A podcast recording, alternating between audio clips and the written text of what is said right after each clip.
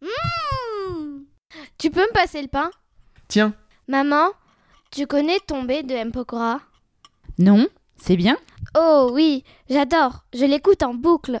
D'ailleurs, on va apprendre à la jouer au conservatoire. ah le conservatoire, que de souvenirs. Quoi? Tu es allé au conservatoire? Évidemment. Comment crois-tu que j'ai appris à jouer du triangle? Tu joues du triangle, toi Calmez-vous les enfants, ce n'est même pas un vrai instrument de musique. Tu sais, chérie, si les bassistes sont considérés comme des musiciens, alors les percussionnistes aussi. Un, et puis vous vous moquez, mais le triangle est un instrument multimillénaire. C'est une évolution du sistre, de l'Égypte antique, et qui est toujours en usage en Éthiopie.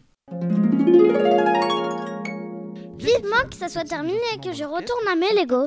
D'ailleurs, qu'est-ce que je vais faire Un château fort Hmm, Ah non, un vaisseau spatial. Bon, Je vais hocher la tête de haut en bas pour lui faire croire que je l'écoute. Ça lui fera plaisir. J'ai tombé, tombé, tombé. J'ai toussé, bravo, ma reine, tu as gagné. Pff, il s'arrête jamais de parler. Qu'est-ce qui me fatigue quand il fait ça? Oh, d'ailleurs, j'aurais bien besoin d'un spa. Oh oui, un massage relaxant, sans mec, sans enfant. Oh, le paradis. Non, c'est bon, hein. Si ça ne vous intéresse pas de vous cultiver, dites-le moi franchement. Hein? Mais comment tu fais pour être dans notre tête? Ah oui, tiens, c'est fou ça J'ai réussi l'exploit de m'auto-souler et de laisser mon imagination divaguer. Dans un orchestre, il ponctue certains passages comme un ingrédient qui rehausse un plat. Voilà, le triangle est à la musique ce que l'épice est à la cuisine. Sans lui, tout est fade.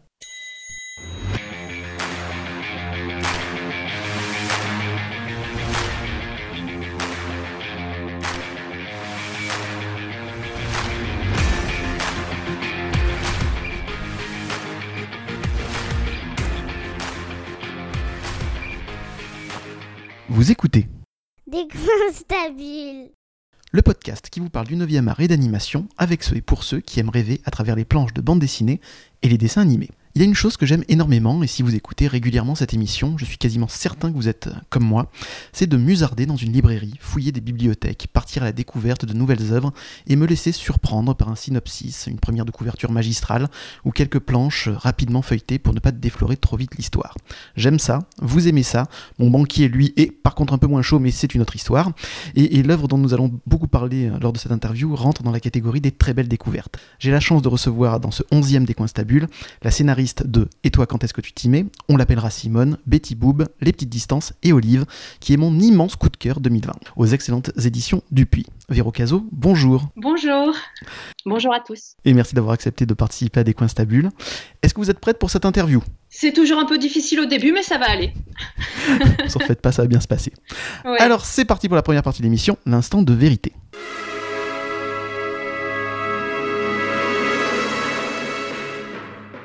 Véro Cazot, quel est votre premier souvenir de bande dessinée? Alors, elle, fait, elle fout les chocottes, la musique, là, à l'instant de vérité. Je veux mettre une bonne ambiance, euh, voilà, c'est obligée de important. dire la vérité et tout. Euh, mon tout premier souvenir, Mm. euh, je crois que c'est les Picsou Magazine. Mhm. Ouais, je crois que j'ai- beaucoup, beaucoup lu ça enfant. Je les ai lus, euh, je pense, des centaines de fois à chaque Mhm. fois parce que j'en avais pas, on n'était pas abonnés, euh, j'en- j'en avais juste quelques-uns. Et euh, je, je me souviens que je détestais Picsou. Donc j'adorais lire Picsou Magazine, mais vraiment, je détestais ce personnage Mhm. qui était vraiment une, une affreuse personne pour moi. Déjà, voilà, j'étais quand même hyper outrée à, à- à 6-7 ans de, Mhm. De, de ce caractère euh, de, de type euh, super riche et radin. Voilà, Mhm. c'est ma première, mon premier sentiment d'injustice. C'est ça, exactement. Déjà une fibre sociale déjà bien établie, euh, jeune. c'est ça. Euh, quel était le personnage que vous préfériez dans ces histoires? Oh, je pense les, vraiment les enfants. euh, Riri, Fifi, Loulou les- ouais, absolument. Mhm. Je pouvais euh, m'identifier à eux. J'avoue que ça fait quand même très longtemps que j'ai pas lu Mhm. et j'ai un souvenir hyper vague de ce Mhm. que ça racontait au fond. Mhm. Mais il faudrait que je relise. Mais voilà, Et je, je me souviens de, ouais, d'être avec eux, d'aimer être avec eux. Mhm. Et euh, voilà, je pense que mon, mon affection pour les canards a commencé là aussi. J'y pense maintenant. Vous disiez que vous n'étiez pas abonné à l'époque, mais est-ce qu'il y avait des bandes dessinées dans la famille? Est-ce que quelqu'un vous a transmis ce goût de la bande dessinée, du dessin? Alors vraiment, je crois que personne ne lisait de BD mhm. quand on était euh, quand on était enfant. Alors mhm. on, voilà, on avait Pif Gadget, euh, Picsou Magazine et tout ça, mais c'était euh, mes parents ne lisaient pas du mhm. tout de BD. ils ont commencé à en lire depuis que j'en fais en fait. c'est bien. ouais, c'est sûr. donc non, moi c'est venu quand même beaucoup plus tard. J'ai lu de la, de la BD enfant. Et ensuite, euh, je crois que toute mon adolescence, euh, je j'en ai pas du tout lu et mhm. j'ai recommencé à me passionner pour la BD euh, presque vers la trentaine. D'accord. Voilà, quand j'ai commencé à en faire. On, va aller un peu plus loin dans, dans l'histoire. Maintenant qu'ils lisent vos bandes dessinées, qu'est-ce qu'ils en pensent? Leur regard a changé sur la bande dessinée? Est-ce qu'ils considèrent plus ça? Je suppose qu'à l'époque, ils considéraient ça plus pour enfants. Est-ce que maintenant, avec donc, le temps qui passe et vous, le fait que vous êtes scénariste de bande dessinée, est-ce que leur regard a évolué sur la bande dessinée? Totalement, oui, mhm. oui, bien sûr. Ouais. Euh, ils lisent beaucoup de choses maintenant. Mhm. Enfin, on leur conseille aussi mhm. des, des, choses. Et euh, oui, je pense que. Alors, je ne sais pas aussi, c'est vrai qu'il y a beaucoup plus de choix mhm. maintenant. Je ne sais pas comment c'était, euh, enfin, je sais pas comment c'était avant. Je veux dire, je pense qu'il y avait quand même de la BD euh, mhm. pour adultes euh, très, très agréable à mhm. lire. Enfin, mais il y a tellement de variétés maintenant. Je pense qu'il y, y, a des choses qui, ma mère en particulier aime bien et elle, je pense qu'il y a beaucoup plus de sujets qui peuvent la toucher aussi. Donc, est-ce que vous lisez toujours des bandes dessinées encore aujourd'hui? Énormément. Je, vraiment, je, j'adore ça. Mhm. J'en lis beaucoup, j'en lis toutes les semaines, quasiment tous les jours, en mhm. fait. Euh, plein de choses, plein de choses mhm. différentes. C'est vraiment quelque chose euh, qui à la fois euh, m'inspire pour mes, mes, histoires, enfin, euh, dans mes recherches de mhm. dessinateur, etc. Et puis, euh, c'est euh, c'est quelque chose que j'aime autant que regarder un film le mhm. soir, en fait. Mhm. C'est Pour moi, c'est à, peu près la même chose. Enfin, évidemment, ça n'est pas la même chose, mais le, le, le même, c'est le même plaisir de, de lire une histoire le soir ou le matin au, réveil pour, voilà rencontrer un, un, autre univers avant d'entrer de, dans le mien c'est très important pour moi, c'est très nourrissant. Euh, ouais, j'aime beaucoup. En étant scénariste, vous-même, ça vous gâche pas le plaisir de lire les œuvres des autres, de vous dire tiens, il a employé telle technique, telle telle méthode, etc. Moi, j'aurais peut-être fait autrement, ou je sais où il va en venir, je sais ce qui va arriver derrière, parce que à force d'en faire, d'en écrire, etc. Est-ce que voilà, c'est comme les scénaristes de, de, films que vous avez été d'ailleurs. Euh, est-ce que voilà, à un moment donné, on sait ce qui va se passer à force d'en faire, d'en écrire? Euh, c'est marrant, ça me le fait plus pour euh, les films. Mhm. Euh, je reste quand même très bon public. Mhm. Enfin, je veux dire que j'arrive vraiment à. Vous vous laissez surprendre. À me laisser surprendre. Mhm. Et en, BD, il m'arrive souvent d'être déçu par une histoire. Euh, de, de ne pas la trouver assez, euh, assez forte, assez euh, aboutie, etc. Je mhm. peux avoir un regard assez critique, mhm. mais c'est pas tant le, non, je, crois. Je crois que je me laisse quand même assez surprendre. Mhm. Je me dis pas, enfin, je, je ne devine pas une histoire. je sais pas, il y a tellement en, en, BD, je trouve qu'il y a tellement de formes narratives différentes je trouve encore plus qu'au cinéma, mhm. que c'est c'est beaucoup plus facile, je trouve, de justement d'être surpris, euh, de ne pas savoir, de se laisser embarquer, euh, de pas du tout savoir. Du, fait du nombre en fait de BD qui sortent régulièrement, où vous avez plus la, possibilité d'être surprise par des histoires que dans le cinéma où ça reste plus stéréotypé du coup? Peut-être que dans la forme, oui, mhm. dans la forme narrative, je pense que effectivement, j'ai je pense que c'est plus, plus varié. Mhm. Oui. Parce qu'on est aussi euh, surpris par la forme, mhm. par la forme euh, graphique, mhm. narrative, euh, qui peut prendre plein, plein de, de, formes donc différentes.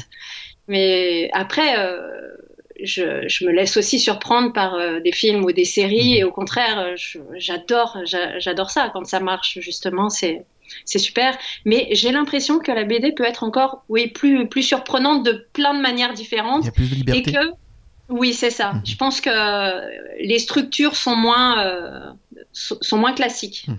Est-ce que vous vous rappelez du moment où vous vous êtes dit j'ai envie de raconter des histoires et d'en faire mon métier? À quelle époque de votre vie ça s'est passé? Alors ça c'est, euh, je, m'en souviens parce que ça s'est passé assez tard. Mhm. Euh, c'était aussi à la trentaine, hein, quand j'ai mhm. commencé à lire des BD.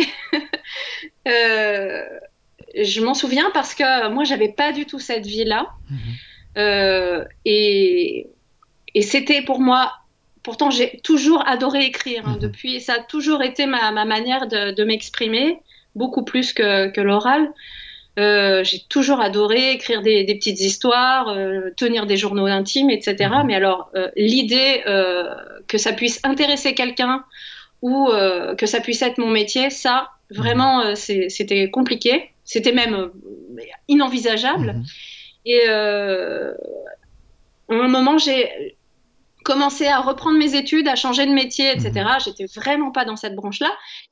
Pour, nos auditeurs, vous avez commencé euh, en devenant euh, coiffeuse, c'est ça, si je me trompe ouais, pas c'est ça. Et vous avez repris vos études. De bonnes sources. Ah mais j'ai travaillé, madame. Oui. j'ai bien bossé mon sujet. Vrai, vous avez repris vos études, vous avez passé votre bac à 25-26 ans, c'est ça Pour ensuite euh, faire des études de scénariste. J'ai tout recommencé. Mhm. Oui, tout à fait. Euh, j'ai commencé à 26 ans, mais euh, mes études de scénariste, j'ai dû euh, les faire à peu près à 29 ans, je crois. Mhm. Oui, c'est ça. donc c'était c'est tard, mais c'est vrai que maintenant j'en parle plus facilement. Déjà parce que maintenant je, je, peux avoir un peu plus confiance en mon parcours. Oui. Euh, au début, euh, c'était pas facile. Enfin, c'était quelque chose que je cachais. Quand j'ai, par exemple, j'ai bossé 15 euh, ans à Canal+, mhm. euh, je crois que je n'en ai quasiment jamais parlé à personne. Mhm. Parce que j'avais tellement peur d'être cataloguée tout de suite, bah, justement, pas intellectuelle ou pas... Enfin, ça veut pas mhm. dire que je suis une intellectuelle ou que, les, que les coiffeurs ne le sont pas, mais il y a quand même des préjugés super ancrés sur euh, voilà, les coiffeuses en mhm. particulier. Les coiffeurs, ça va mieux. Ah. Ouais, j'ai l'impression mhm. que c'est plus, euh, plus, Mieux accepté Ouais, mieux accepté. Mhm. Euh, moins dénigré en tout cas. et donc voilà, effectivement, j'ai commencé ma vie en étant coiffeuse et, et je me suis pas beaucoup épanouie là-dedans, mais ça m'a permis de vivre dix ans en faisant des choses, en, en voyageant, enfin en voyageant euh, en France, mais je veux dire euh, en trouvant du boulot mhm. partout où j'allais, etc. C'était et puis en, prenant mon, mon indépendance mhm. assez assez rapidement. Et donc euh, voilà, quand vous, avez ce bagage-là que vous n'avez pas vous avez un CAP, un brevet professionnel de coiffure et tout ça, vous n'imaginez pas du tout que vous allez écrire. Mhm. Et, euh, et j'ai, en fait, j'ai eu vraiment euh, un besoin euh, fou de reprendre mes études, d'apprendre des choses, alors que je n'aimais pas l'école avant, mhm. mais apprendre au moment où j'étais prête et où, et où, où j'en avais envie. faisant. Mhm. C'est ça, et puis avec peut-être, oui, une confiance un, peu plus euh, présente en moi parce qu'au début, voilà, je, je, je, me sentais vraiment pas capable. Mhm. Et, euh, et, au final, une fois que j'ai eu envie de reprendre mes études, tout s'est super bien passé. Mhm. Et j'ai vu que voilà que j'étais pas plus euh, plus idiote qu'une autre en tout cas. Vous avez trouvé surtout un domaine dans lequel vous êtes épanoui du coup. Absolument, mhm. ouais. Mais euh, avant de décider de faire une formation de scénariste, euh, voilà, il s'est passé encore euh, quatre ans. Mhm. Et, euh, et puis j'ai commencé à vraiment beaucoup aller au cinéma, à m'intéresser à mhm. ça. J'ai rencontré euh, des, des, une bande d'amis réalisateurs, scénaristes qui mhm. étaient dans, dans un festival à la montagne où je travaillais avant, dans les Pyrénées, donc rien à voir, mais eux étaient parisiens finalement, ça m'a donné envie de déménager. Et puis voilà, j'ai rencontré ces gens. Et à un moment, alors vraiment, mais euh, complètement par hasard, on part en vacances ensemble. Je fais, euh, on fait euh, des jeux. Mhm. vous allez voir, c'est vraiment, c'est des jeux de pitch. Des trucs comme ça, je sais même plus pour comment c'est venu. Mhm. et puis on fait un concours de pitch avec une petite histoire, euh, je sais pas, sur une ou deux pages. Et puis, euh, bon, je sais pas si c'est parce mhm. que j'étais la dernière arrivée ou pour m'encourager ou parce que mon histoire, elle était vraiment mhm. super, mais j'ai gagné euh, ce, concours de pitch entre copains. Et, euh, et puis, un des réalisateurs m'a dit, mais en fait, ça te va bien de raconter des histoires. Mhm. Enfin, je sais pas, il y a eu un truc comme ça. Et puis, ça m'a donné confiance. Et en fait, c'est que des choses comme ça. Et du coup, je me suis dit, bah, oui, en fait, moi, j'adore ça. J'adore ça, raconter des histoires. Ça me fait tellement plaisir d'avoir fait même juste ce concours euh, idiot de pitch, euh, tout bête, quoi. Et, euh, et voilà, j'ai cherché une formation. Mhm. Et puis j'ai posé, enfin voilà, j'ai fait une lettre de motivation, un dossier, etc. Puis ça aussi, ça m'a donné super confiance parce que j'ai été prise, on était 12 et voilà, je sais pas s'il y avait beaucoup de candidatures, mais tout ça, c'était important pour avoir une voilà une, une légitimité, je sais pas. et puis ça a commencé. Voilà. Puis depuis, bah, ça a été long. Mhm. Depuis, ça a été super long, mais petit à petit, euh, ça, ça se passe bien. J'ai l'impression aussi, est-ce que comme beaucoup d'auteurs, est-ce que, est que comme beaucoup d'auteurs, vous avez toujours euh, le syndrome de l'imposteur? Malgré vos réussites, malgré le fait que Betty Boop ait reçu des prix, Olive a reçu aussi un prix, est-ce que malgré ça, vous l'avez toujours un peu quelque part, cette sensation? Ça va, ça va beaucoup mieux depuis quelques années. Mhm. c'est bien. non, vraiment. En fait, en tout cas, je n'ai pas. Euh, je peux douter de mhm. euh, la qualité de mes histoires encore. Je peux toujours me remettre en question, essayer d'apprendre de nouvelles choses, m'améliorer. Bon, ça. Euh, mais je sais que je suis à ma place. Je sais quand même que voilà, je me sens pas du tout dans une imposture.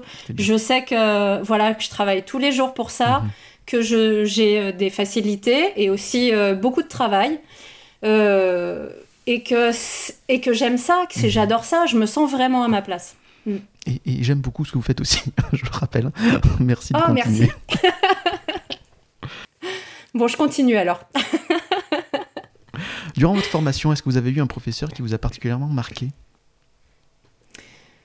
Ou un conseil qu'on vous a donné durant cette formation que vous suivez toujours aujourd'hui? Euh, dans cette formation, c'était vraiment très varié. On a vu beaucoup de gens. Je n'ai pas un souvenir très précis mhm. d'une personne en particulier. qui J'ai fait beaucoup de formations euh, par la suite qui m'ont finalement euh, plus nourri. Mhm. Mais c'était assez scolaire. Mhm. Et en fait, c'est ce qu'il me fallait. Il y avait des... J'ai appris des bases d'une structure. c'est pas vraiment quelqu'un qui m'a dit ça ou ça.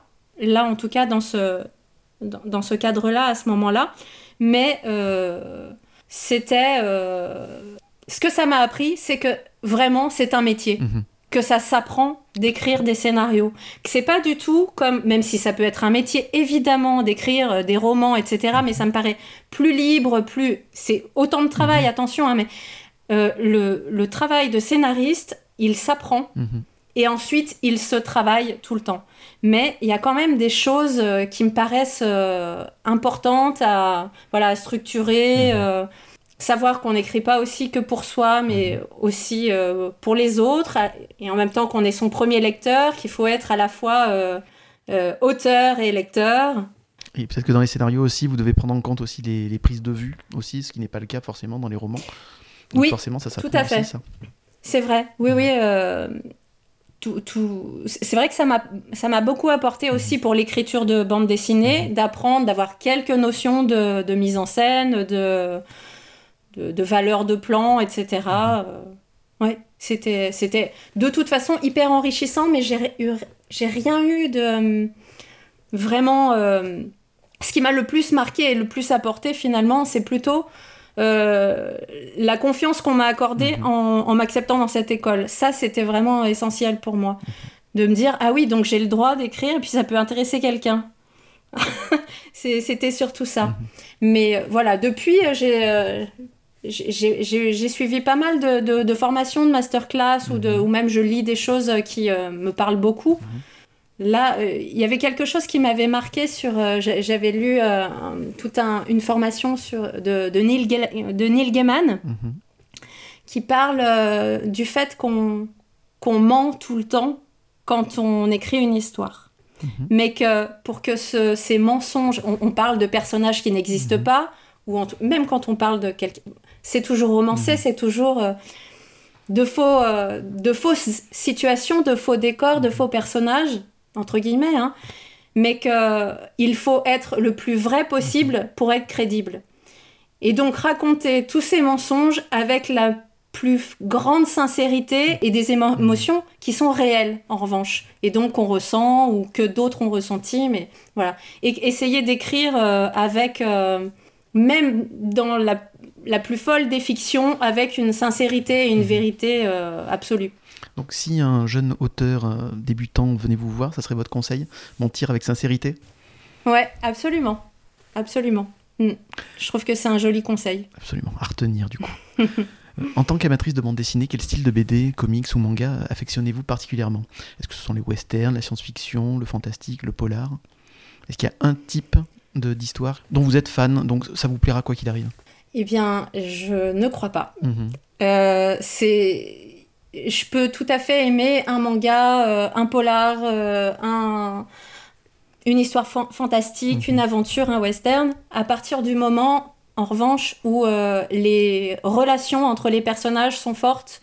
Et voilà, c'est plus, c'est plus le développement des personnages mhm. qui va me toucher ou pas qu'un genre en particulier. D'accord. Donc vous ne vous attachez pas forcément euh, au dessin dans une bande dessinée. Si l'histoire vous plaît énormément et que le dessin ne vous attire pas l'œil, vous serez quand même cliente. S'il y a les deux, c'est parfait, mais euh, l'un, euh, l'un sans l'autre, ça peut vous aller aussi. Oui, ça peut complètement mhm. m'aller. Alors après, c'est parfois, on peut passer à côté de choses parce que justement, le dessin ne nous a pas attirés. Tout à fait. Mais j'essaye quand même d'être conseillée. Et mhm. puis, je, je, peux, euh, voilà, je peux être attirée par des choses euh, parce qu'on m'a parlé, euh, parce qu'un pitch m'a parlé, une mhm. histoire, etc. Et il y a énormément de mes BD préférées mhm. qui, au départ, enfin, que je n'aurais pas ouvertes au départ, que je n'aurais pas lu et qui finalement m'ont hyper touchée parce que une fois qu'on lit l'histoire, le dessin, il est parfait en fait. Mhm. Ça, j'adore. Est-ce que vous avez un exemple à nous donner du coup? Alors, euh, l'année, je sais plus c'était l'année dernière ou l'année d'avant, parce que là, le temps euh, file. Par exemple, il y a eu euh, Saison des Roses de Chloé Wari, mhm. où le, dessin m'attirait pas tant que ça, mhm. coloré, enfin, au, trait, au feutre, mhm. des traits au feutre, très colorés, etc. avec un, ancrage très fin, très précis, mais avec des, des couleurs au feutre comme ça, a priori, vraiment, en feuilletant, je trouvais ça pas, pas terrible, enfin, ça m'attirait pas. Et une fois que j'ai lu cette BD que j'ai adorée, j'ai trouvé que son, son, choix graphique était mhm. hyper fort et, et, très cohérent avec son histoire. J'ai vraiment beaucoup aimé. C'est un trait très personnel qui mettait bien en valeur donc l'histoire du coup. C'est ça, mhm. oui. Ouais. Il y avait aussi euh, Préférence Système euh, de Hugo. Ah, j'ai oublié son nom Euh, préférence système en tout cas, dont le dessin m'attirait pas tant que ça. Et euh, après, j'ai ressenti une émotion euh, énorme et une poésie folle dans, dans son histoire. je, voilà, j'ai oublié son nom, désolé. Donc il faut que l'histoire vous touche comme le dessin. Oui, oui, et après, ben, tout, se, tout se lit mhm. et, et ça marche. Comment travaillez-vous? Est-ce que c'est dans un nid douillet ou est-ce que vous avez euh, besoin d'un décor particulier avec des souvenirs, des, goodies, des choses qui peuvent vous inspirer tout en travaillant? Alors, j'ai pas spécialement besoin de d'images autour de moi, en mhm. tout cas, d'objets. J'en ai hein, quelques-uns, mais... Euh, j'avais vu, je crois, sur une de vos interviews, une photo de vous dans le lit en train de travailler sur ordinateur avec un mur derrière, avec plein de phrases. Donc je me disais, tiens, est-ce que ça, ça l'inspire? Ah alors c'est un faux montage en fait. C'est des, phrases que j'avais, euh, mais je les ai faites à l'iPad en mhm, fait. D'accord. Mon mur, le mur derrière mon lit n'est pas une ardoise. J'aurais adoré, mais en fait euh, non, c'est pas le cas. Mhm. Euh, non, j'avais j'avais écrit en, en, fausse craie mhm. sur sur l'iPad. Mais en effet, pour rien ne vous cacher, je travaille souvent dans mon lit le matin. C'est très agréable. Euh, c'est un lieu confortable. Mhm. Euh, j'ai une très jolie chambre qui m'inspire beaucoup. Mhm. Et puis voilà, c'est un. J'aime beaucoup ça le mhm. matin. Parce que aussi, je pense que je peux passer facilement deux heures euh, à, à rêvasser, mais à travailler en même temps, à réfléchir à des scènes. Et en fait, ça me prend tellement d'énergie que c'est vraiment très bien de le faire un peu euh, à moitié allongé. Mhm. Euh, voilà, j'ai surtout besoin de. Ça va faire super, euh, je sais pas, limite bourgeoise, mais de confort. J'ai vraiment mhm. besoin de confort. C'est voilà, de, confort sonore, mhm. douillet, etc. Mais après, j'aime bien beaucoup changer d'endroit. Dans, dans, la maison, je peux travailler ensuite dans le salon. Je me, je peux très facilement me mettre dans ma bulle, donc euh, je peux tout à fait travailler euh, dans, dans des espaces mhm. euh, assez assez grand, même quand il y a du passage mmh. aussi, c'est pas trop un problème. Faut quand même pas qu'on me parle à côté, mais. Donc pas de lieu particulier, faut juste que vous soyez bien. Oui, tout à fait. Mmh. Après, euh, j'ai vraiment besoin aussi de me nourrir d'images, mais pas forcément celles que j'ai autour de moi. Ça peut être, je fais beaucoup de, de recherches sur Internet. C'est des décors, des personnages, des dessins? Oui, je travaille beaucoup avec des. Euh, enfin, j'essaye de m'inspirer quand je commence une histoire. Surtout, euh, je cherche beaucoup des lieux. Mhm. Euh, même quand je raconte une histoire imaginaire, j'ai besoin de m'appuyer sur des lieux, mhm.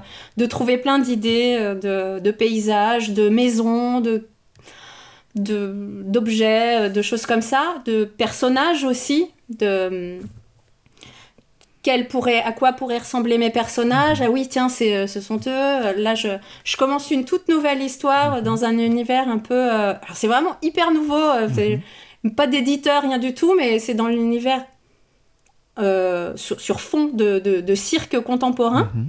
vraiment cirque moderne. Mhm.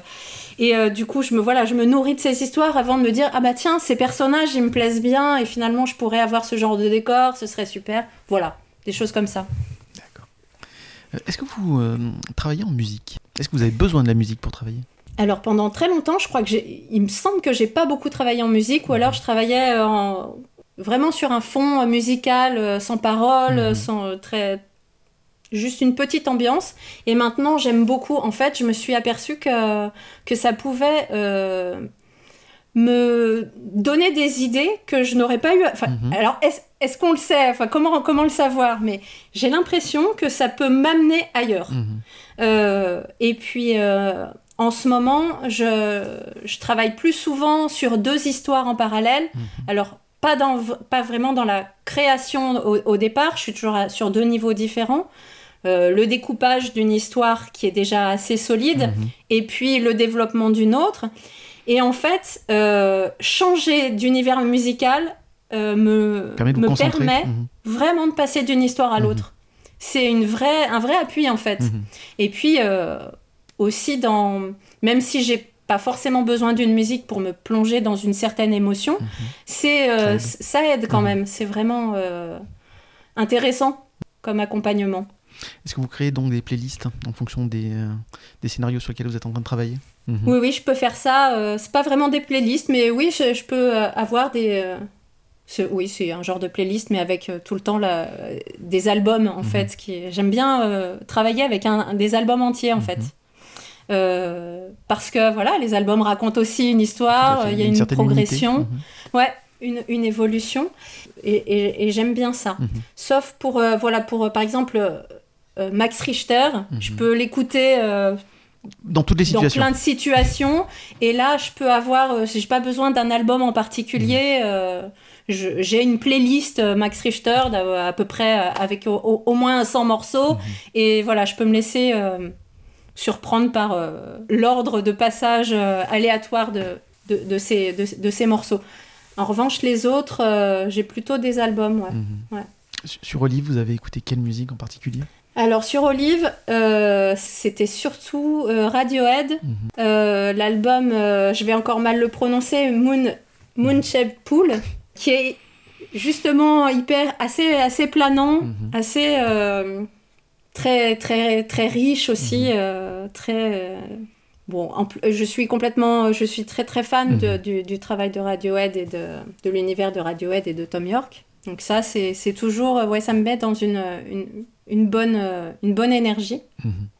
Une énergie un peu euh, mélancolique hein, quand même, c'est pas non plus la grosse patate, mais, euh, mais c'est bien. J'aime beaucoup ça. avec Olive, tout à fait.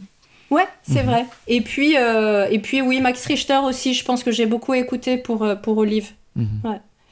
Voilà, pour, pour d'autres, j'ai récemment fini une adaptation, là j'ai écrit pendant presque neuf mois une adaptation d'un roman assez récent qui s'appelle Le bal des folles de, Victoria, Mass. Tout à fait. D'ailleurs. Bon, là, euh, c'est, euh, ça se passe euh, à la fin du, du 19e siècle, c'est quand même une histoire assez dramatique, mhm. etc. Et moi, je connais, enfin, j'aurais jamais imaginé d'ailleurs raconter une histoire de, de cette époque. Mhm. Moi, c'est les, les, les histoires d'époque, c'est pas forcément mon truc. Et en fait, j'ai beaucoup aimé faire ça. Mhm. Et j'ai souvent écouté pour ça Julia Kent, mhm. qui est une violoncelliste que m'a. Je remercie beaucoup mon ami scénariste Théa Rochman qui m'a fait découvrir Julia, Julia Kent. Et c'est, enfin, tous ses albums sont, sont sublimes. Et voilà, il y a une très belle ambiance aussi. Mhm. C'était parfait pour, euh, pour le bal des folles. Après, moi, j'adore les, j'adore les, les, musiques assez mélancoliques mhm. et tout ça, mais je peux aussi écouter des, des trucs plus, plus rythmés, plus mhm. rock, plus folk aussi. Euh, euh, plein de choses assez différentes. Alors là, celle-là, vous n'y attendez pas cette question. Il y a eu l'Eurovision samedi soir. Est-ce que vous avez regardé Pas du tout. C'est pas du tout votre truc. Non, alors vraiment pas. Mais euh, j'aime bien le lendemain savoir qui a hmm. gagné et tout ça. Et alors, c'est vraiment quelque chose que je regardais chaque année hmm. avec mes parents quand j'étais enfant et adolescente. Et euh, j'étais à fond, vraiment euh, sur le côté compétition. J'aimais beaucoup ça. Mais après, non, mais vraiment, là, les. Non, je, pourrais le faire pour me marrer, mais en fait, non, j'ai pas. Non, je, je, l'ai vraiment pas fait depuis très hmm. très longtemps. Et euh, je, je suis vraiment pas fan en principe mhm. des, des, chansons qui passent. Après, je peux pas dire vraiment puisque ça fait longtemps que j'ai pas regardé. Donc là, c'est un, jugement, c'est des a priori euh, complètement. Euh, de toute façon, c'était une question piège. J'avais prévenu. Celle-là, je vous avais pas prévenu.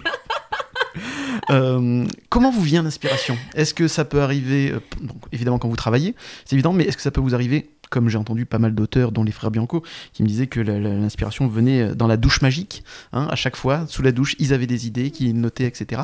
Est-ce que vous avez, euh, d'après votre expérience, est-ce que vous voyez quand et où ça peut vous arriver et comment ça vous arrive? Ah, Non, je vois pas. Euh, là, non, je. Ça vient comme ça. Mais en tout cas, c'est pas la douche. Mhm. Ah oui, jamais. Je crois pas, non, j'avais jamais entendu cette histoire de douche magique. Le pommeau magique, euh, c'est comme ça que Guillaume Bianco l'appelle. C'est sous ah la douche, avec de la musique, des idées qui arrivent, et voilà, ça lui arrive régulièrement. Ah ouais hmm. Mais euh, il faut absolument que j'essaye ça, que je questionne ma douche beaucoup plus, euh, beaucoup plus clairement, parce que hmm. bah, ça, ça m'intéresse beaucoup. Moi, je suis quand même pas très... Je sais pas si vous avez remarqué, mais j'ai quand même pas, je suis pas hyper productive. J'ai pas, j'ai vraiment on va dire, une bonne idée. Ce que j'appelle une bonne idée, c'est une idée qui va me plaire suffisamment mhm. pour travailler dessus un an, deux ans, mhm. parfois plus. Donc il faut vraiment que je l'aime, l'idée. Mhm. J'en ai pas, voilà, j'en ai, j'en ai pas tant que ça, j'en ai... Vous avez pas un carnet avec vous où vous notez une idée qui passe, carnet. etc. Oui, j'ai un carnet avec des, des idées, mais finalement, c'est... De là à avoir envie de la développer, de faire quelque chose avec, euh, Bon, je, puis, bon je, vu que je suis assez lente et que je travaille quand même, je mets des, des mois et des mois à écrire euh, une histoire, parfois plus, euh, c'est vrai que je pense, j'ai pas trop le temps, mais enfin, je sais pas si c'est une question de temps, mais j'ai l'impression de pas avoir assez mhm. de temps pour trouver euh, les idées suivantes. Mhm. Et puis surtout, je crois que c'est marrant, enfin, je, peut-être que je les convoque pas assez. Ouais, peut-être que je convoque pas assez mon pommeau de, mon pommeau de douche, hein, je sais pas. Mais euh, j'ai toujours super peur une fois que j'ai fini, ou en tout cas je suis sur le point de finir une histoire, de pas euh, trouver euh, bah, les histoires mhm. suivantes, parce que c'est quand même aussi, j'ai envie de le faire, mais c'est aussi mon métier, et puis c'est mon, mon mhm. gagne-pain aussi, etc. j'ai toujours super peur de pas trouver une histoire qui, qui va suffisamment m'inspirer et qui mhm. va surtout aussi inspirer les autres. Et, euh, et en fait, bah, bizarrement, ça vient quand même. Mhm. C'est, euh, ça arrive toujours. Mhm. Jusqu'ici, euh, ça. J'ai toujours eu une idée qui est venue comme ça, mhm. presque d'un coup. Donc ouais, c'est aussi, c'est un côté magique aussi, mais pas forcément, voilà, il n'y a, pas un lieu précis. Il n'y a pas une, un état d'esprit particulier dans lequel vous êtes quand l'inspiration vous vient? Ça vient n'importe quand. Alors j'essaye de faire aussi, parfois des, quand je suis inquiète de ne mhm. pas trouver d'idées, justement, je peux euh, faire des petits jeux de, de, hasard, chercher des... Il y a des exercices comme ça mhm. qui... Vous, vous cherchez euh, quelques mots dans, dans, des livres vraiment complètement au hasard. Vous faites des listes de mots, mhm. euh, je sais pas, au moins sur trois colonnes, et puis vous faites des, des traits comme ça qui, qui regroupent trois mots, et vous essayez de construire une histoire avec ces trois mots. de construire au départ plein plein de petites idées qui mêleraient ces trois sujets, mots, etc. Bon, voilà, ça peut être une idée comme ça. Mais en fait, la plupart du temps, ça part quand même de quelque chose que je peux avoir vécu ou euh, quelque chose qui m'a soit fait souffrir, soit fait, euh, je sais pas. Euh, qui vous a touché en tout cas. Qui m'a touché, exactement. Mhm. Et qui a entraîné une situation ou une autre. Et puis je me dis, ah, en fait, j'aimerais bien transformer ça. Mhm. J'aimerais bien transformer ça en quelque chose de. Bah, souvent en quelque chose de plus beau ou de mhm. plus acceptable ou voilà transformer justement quelque chose qui euh, soit ne me convient pas, soit mhm. m'a attristé, soit m'a vraiment fait souffrir, soit etc.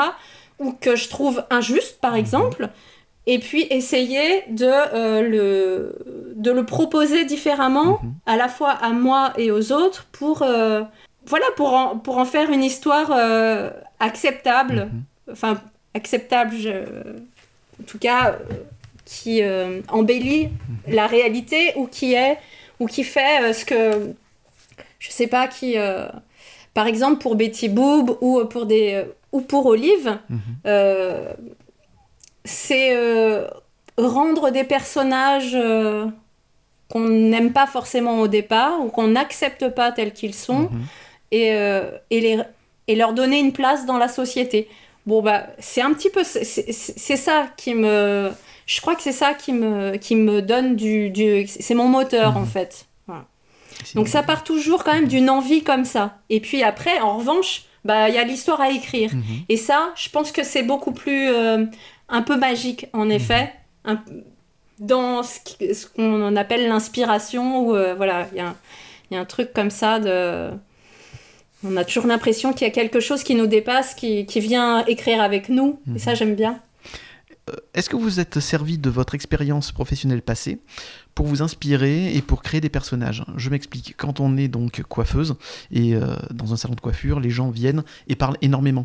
Euh, et les coiffeuses aussi, ou les coiffeurs, pas que les coiffeuses d'ailleurs, excusez-moi, euh, demandent aussi, s'intéressent à leurs clients. Et est-ce que voilà cet aspect psychologique de ce métier passé vous a aidé à créer des personnages hauts en couleur? Parce que on apprend énormément de choses des gens quand on passe du temps à discuter avec eux tout en les coiffant du coup. Ouais, c'est certain. Euh, je, je vois pas un personnage en particulier mhm. euh, auquel j'aurais pensé là euh, dans, mes, dans mes BD précédentes, mais je pense que ça m'a beaucoup servi, en tout cas, de, de mhm. passer dix ans à côtoyer des gens tellement différents, mhm. en, plus dans des lieux aussi très différents, parce que j'ai été aussi coiffeuse à domicile pendant, pendant quelques années dans, dans une à la montagne, dans une mhm. station de ski, donc je faisais tous les villages, mhm. tout ça. Et donc il y avait des personnes aussi qui pouvaient pas forcément se déplacer ou d'autres, vraiment de, des tas de personnes en fait. Euh, mhm. Je pense que ça m'a surtout appris à, je sais pas, à écouter, à écouter les gens, à essayer de les, euh, les comprendre, à avoir sûrement de l'empathie. L'empathie c'est important je pense que c'est pas mal pour écrire. Mhm. C'est vrai que ça, avoir de l'empathie pour ces personnages, euh, et j'ai besoin d'en avoir. Moi, je peux pas écrire mhm. des, des, des personnages et des histoires mhm. dont je n'aime pas les personnages. Même, euh, je veux dire, je, pourrais tout à fait écrire un, des personnages de. Je suis pas sûre de, de pouvoir écrire des personnages vraiment, vraiment horribles et euh, des, des, vrais salopards, mais ça vous tenterait pas justement une fois de, de, de, faire un grand méchant? Un truc pour vous voilà déverser tout, tout ce que vous avez envie dans une ordure pas possible. Ça, ça vous tenterait pas un petit peu? Je pense que j'aurais besoin en tout cas de, de lui faire, je sais pas, une rédemption hmm. ou alors, ouais, ou une, ou alors une super vengeance de, hmm. de la part de, de, de, la personne en face de lui. Hmm. Euh, c'est pas impossible. Mhm. Je pense que je le tournerai d'une manière quand même. Euh, on se refait pas quoi. Enfin, j'ai pas mhm. envie de, en tout cas, de, de, faire quelque chose qui me ressemble pas. Euh, mais je peux quand même euh, faire un truc un peu, un peu vénère et un peu. Vous pensez de toute façon qu'on n'est pas tous blancs ou noirs, c'est on est tous gris, quoi qu'il arrive. Ah ça c'est sûr. Mhm. Vraiment, il n'y a pas de les vrais gentils, euh, j'ai beaucoup de mal aussi parce que j'y mhm. crois pas une seconde. Mhm. Euh, enfin, j'ai. Non, oui, il n'y a pas de. Il n'y a pas de blanc et noir, il n'y a mhm. pas de, de méchants et de gentils, il y a que des... Et, souvent, il y a une histoire derrière, il y a des raisons, il y a des, une éducation, il y a des souffrances. Moi, j'avais adoré le Joker pour ça, qui racontait... Enfin, celui avec Joachim Phoenix ça m'avait énormément touché parce que voilà, oui, ça, c'est un vrai méchant, on va mhm. dire, c'est un vrai personnage de méchant, en tout cas dans les autres, euh, dans, ces autres histoires. Et je trouve ça super beau de mhm. raconter son passé euh, douloureux, euh, son enfance hyper douloureuse. Bien sûr que c'est une explication et bien sûr que ça, ça fait des, des personnages souffrants qui font souffrir et violents, etc. Très, très, très intéressant à, comme, film en effet et de voir ce, personnage. Moi, ce qui m'a juste un peu gêné, c'est qu'en fait, à la fin, on, on, s'attache à lui et c'est très dérangeant, je trouve. Ah, et, mais ah, c'est le, réalisateur et l'histoire qui a voulu ça, hein, et c'est très réussi. Mais en effet, on ne devient pas méchant euh, parce qu'on est méchant, on est né méchant. Non, on le devient et pour des raisons absolument. Et c'était très intéressant. Mais après, le problème, c'est qu'à mm. la fin, on a de l'attachement pour lui. Et c'est là où ça devient Mais il y a d'autres histoires. Il y a aussi euh, The Man in High Castle sur euh, Amazon, où j'ai eu cette sensation-là avec euh, une histoire avec des nazis, etc. Et c'est la même chose. Ah oui, j'ai pas vu. On explique pourquoi ces Américains sont devenus nazis, etc. Donc on comprend, ah mais à un moment donné, il fait ce qu'il peut. C'est difficile. Ah la vache, c'est compliqué. Oui, parce que en effet, ça n'excuse pas le, crime. Tout à fait. Je veux dire, on peut avoir une, une enfance aussi malheureuse et ne pas devenir euh, violent mhm. ou, euh, ou cruel, mhm. etc. On peut, on peut le comprendre, mais effectivement, c'est pas, pas obligatoire euh, d'être, d'être, de devenir criminel quand on a souffert. C'est un sujet passionnant, en effet. Mhm. quand vous vous lancez dans l'écriture d'un scénario, est-ce que vous commencez avec un plan détaillé? Et ensuite vous brodez autour Ou est-ce que vous avez déjà toutes les idées en tête et vous vous lancez directement? Comment ça se passe? Alors, euh, j'ai vraiment pas toutes les idées en tête, mhm. mais en revanche, enfin, quand on parle de scénario, c'est vraiment quand je me lance dans le découpage. Mhm. C'est ça? Parce que euh, quand je présente un, projet, mhm. euh, je pense déjà beaucoup au déroulé de l'histoire. J'écris, ça dépend, entre, entre 12 et 20 pages pour un album avec vraiment le déroulé de l'histoire, parfois quelques dialogues s'ils me viennent, etc. Euh, c'est déjà assez détaillé, mais ça n'est pas encore euh, le scénario, c'est vraiment une base. J'ai l'impression d'avoir quand même, en tout cas, quand je commence à écrire un découpage de scénario, mhm. j'ai le début et j'ai surtout la résolution mhm. à la fin. J'ai les points importants. Les points clés. Mhm. C'est vraiment, euh, oui, assez structuré déjà dans ma tête. Après, euh, même quand, euh, quand le scénario, euh, quand le, le, traitement a l'air déjà assez détaillé, assez mhm. complet, au moment de, du découpage par page par page et, du, et, et dialogué, mhm. ben, même moi, j'arrive à avoir, à, être surprise en me disant ah ouais non mais en fait je pourrais aussi faire ça et mhm. puis avoir vraiment de nouvelles idées au fur et à mesure de l'écriture. Euh, de, ce découpage. Et ça, du coup, moi, c'est ce qui me plaît aussi. Euh, pour ça, je travaille beaucoup, euh, comment dire, au fur et à mesure, en même temps que le, que le dessinateur, mhm. presque au, même rythme que mhm. lui ou elle. j'ai juste 10 pages d'avance mhm. souvent et on travaille ensemble parce que et vous, vous inspirez mutuellement? Absolument, vraiment. Et euh, du coup, ça devient vraiment une matière à travailler à deux. ça, ça me plaît beaucoup. C'est pas toujours possible. Il y, a, mhm. il y a, des dessinateurs, des dessinatrices qui, qui, qui sont pas à l'aise avec ça, mhm. qui préfèrent avoir euh, un scénario complet. Mais euh, quand on y arrive, mhm. c'est le meilleur. C'est vraiment super. Parce que, voilà. C'est pas un qui prend le pas sur l'autre, c'est un travail à deux. Vous avez les idées, mais elle peut vous, la dessinatrice ou le dessinateur peut vous en apporter aussi, et ainsi de suite. Exactement, mhm. ouais, tout à fait. Et euh, même aussi la manière de dessiner, et puis euh, mhm. on, s'inspire beaucoup de, des facilités, des, des de, voilà, des, des atouts de, mhm. de, chaque dessinateur, et du coup, on, on adapte aussi l'écriture à, à, ces atouts-là. Est-ce que vous avez des auteurs qui vous influencent? Euh, Je sais pas, enfin des auteurs de BD euh, euh, Auteurs en général qui peuvent vous inspirer et qui vous influencent dans votre style. Parce que quand on est scénariste, on écrit, donc c'est pas obligatoirement euh, des, auteurs de bande dessinée. Au début, ça a été beaucoup, enfin, plus le cinéma, mhm. plus des, des, des auteurs de. Oui, plus, plus des films. Mais après, j'ai, enfin, j'ai aussi plein d'auteurs, enfin plein de dessinateurs de mhm. BD qui m'inspirent parce que euh, voilà, parce que j'aimerais travailler avec eux ou mhm. parce que je trouve que leur, leur, leur narration est super. Euh, justement, quand on a, quand j'ai commencé à lire, à, à vraiment m'intéresser à la BD à, la trentaine, c'est ça qui m'a plu mhm. encore plus que écrire des films.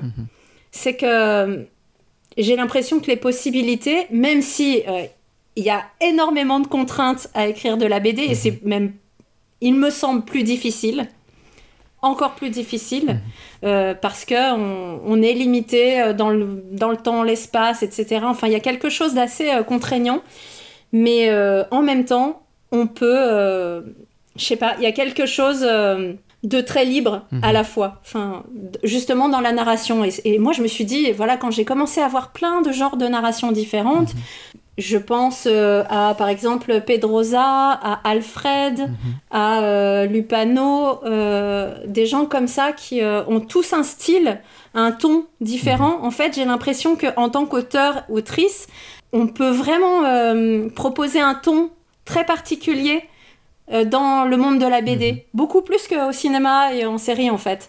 J'ai l'impression. Hein. Et, et ça, oui, en fait, c'est pas vraiment des personnes qui m'inspirent, mais c'est la variété. Mhm. C'est euh, justement cette, euh, cette diversité dans la bande dessinée que je trouve hyper inspirante mhm. parce que euh, justement, vous, vous avez dû remarquer, mes, mes BD, j'en ai pas fait énormément, mais elles sont toutes hyper différentes. Mhm. Enfin, je pense qu'on peut reconnaître des, des, des obsessions et, et, des tics, enfin, et des trucs comme ça oui, où on me dit, il y, a même des, copains qui se moquent de moi, qui disent Ah bah c'est complètement du Véro Caso, alors que j'ai écrit 5 BD. Hein. Mais euh, je vois très bien ce qu'ils veulent dire. Mais en même temps, euh, chaque euh, univers est hyper différent. Mhm. Celui de Julie Rochelot, il m'a énormément inspiré pour, pour Betty Boob. Vraiment, elle m'a donné envie de d'écrire cette BD sans parole, mhm. justement. Je me suis dit, elle, elle pourra faire ça et elle va, on va jouer, on va s'amuser avec ça. Mhm. Pareil pour, euh, pour Lucie Mazel, mhm. vraiment, euh, c'est, je la trouve euh, très inspirante dans sa,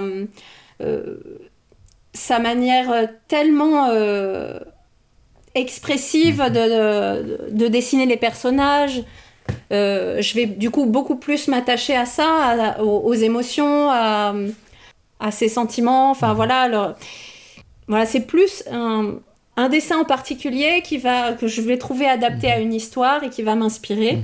Voilà, des choses comme ça. Après, euh, je pense que j'ai euh, sûrement aussi euh, plein de choses, les mhm. romans, les, les, séries, tout peut être inspirant. Voilà, j'ai pas, j'ai pas tant de noms que ça en particulier. Donc vous n'êtes pas comme euh, alors, peintres ont commencé d'abord, avant d'avoir leur propre style, à imiter un maître. Pareil pour des auteurs, pareil pour des dessinateurs, pareil pour euh, des chanteurs aussi, pareil pour des romanciers. Est-ce qu'ils ont toujours eu un, enfin ils ont toujours eu un maître? Ils ont recopié un maximum pour après petit à petit avoir leur propre style et l'améliorer pour que ça soit plus en rapport avec eux-mêmes. Vous n'avez pas eu ce genre de d'inspiration du coup? non, je sais pas si c'est très prétentieux, mais. Euh, ah non, non, pas... non, je n'ai pas eu de maître. Mhm. Non, j'ai eu plein. En fait, euh, j'ai eu plein de maîtres peut-être, ou euh, mais c'est vrai que j'ai vraiment l'impression. Alors peut-être parce que je raconte tout le temps des histoires qui, même quand elles sont complètement fantastiques ou justement pas crédibles ou je ne sais quoi, partent toujours. À part peut-être Betty Boop, oui d'un point de départ euh, d'une très intime. Mhm, même si ça en a pas l'air. Mhm.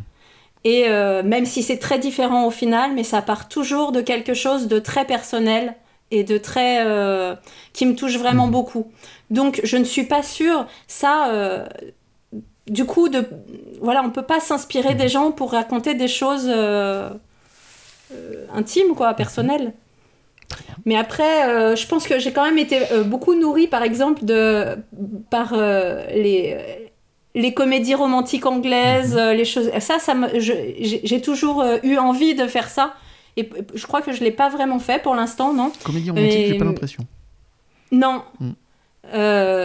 J'aime bien mettre toujours un peu de comédie dans ce mhm. que je raconte. Mais ouais, ça j'aime. C'est quelque chose que j'aurais voulu mhm. imiter.